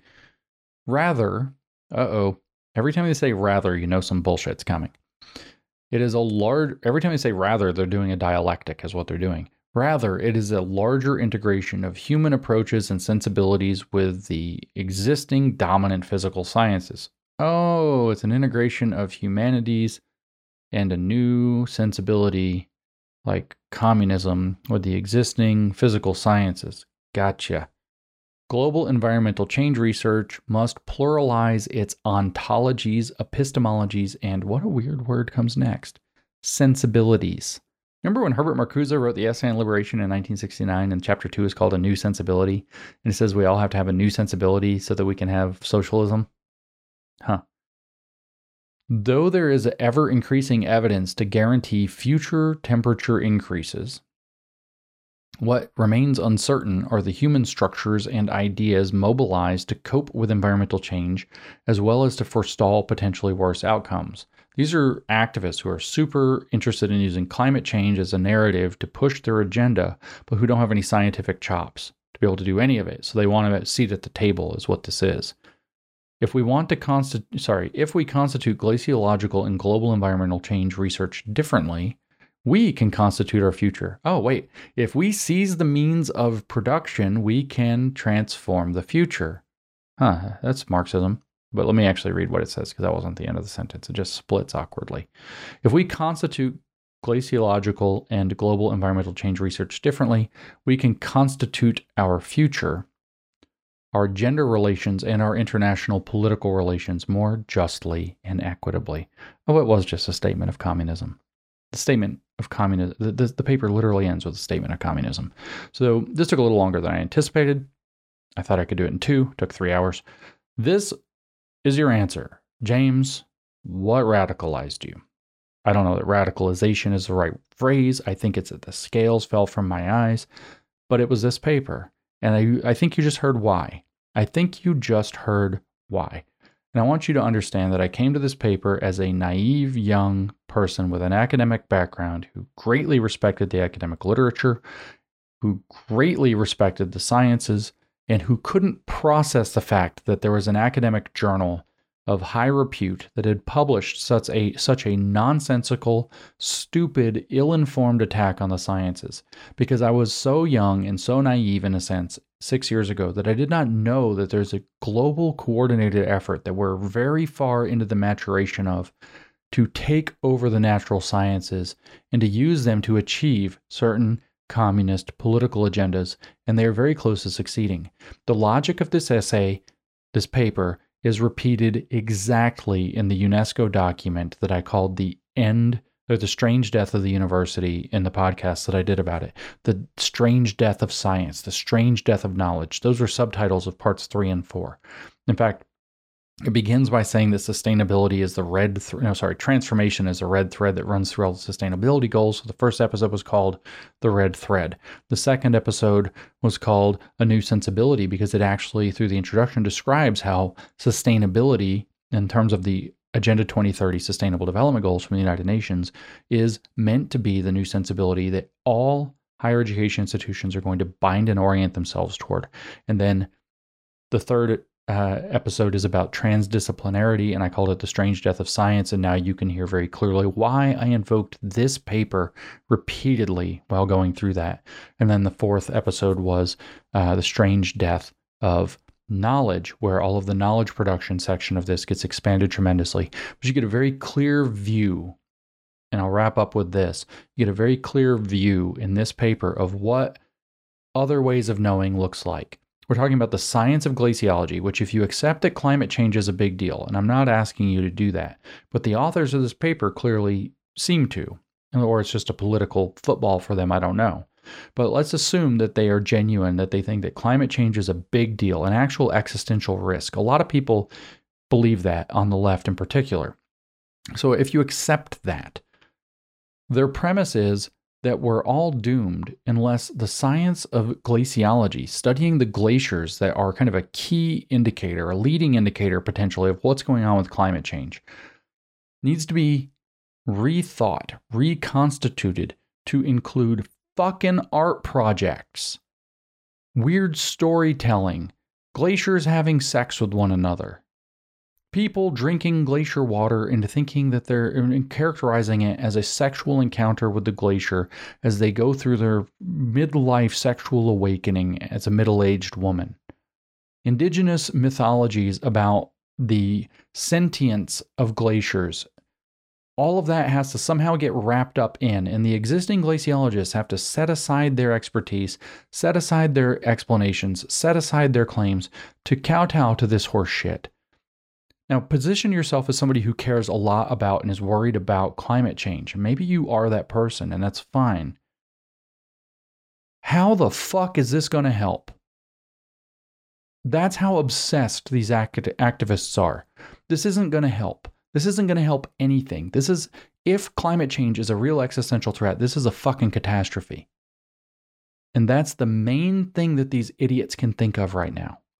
And it's the main thing that these idiots pushing the sustainability narrative that reproduces exactly the same logic of this paper in a UNESCO document from this year, six years later, it's the exact same logic. It's all these idiots can think of is their political agenda and their seat at the table that they're not qualified to sit at.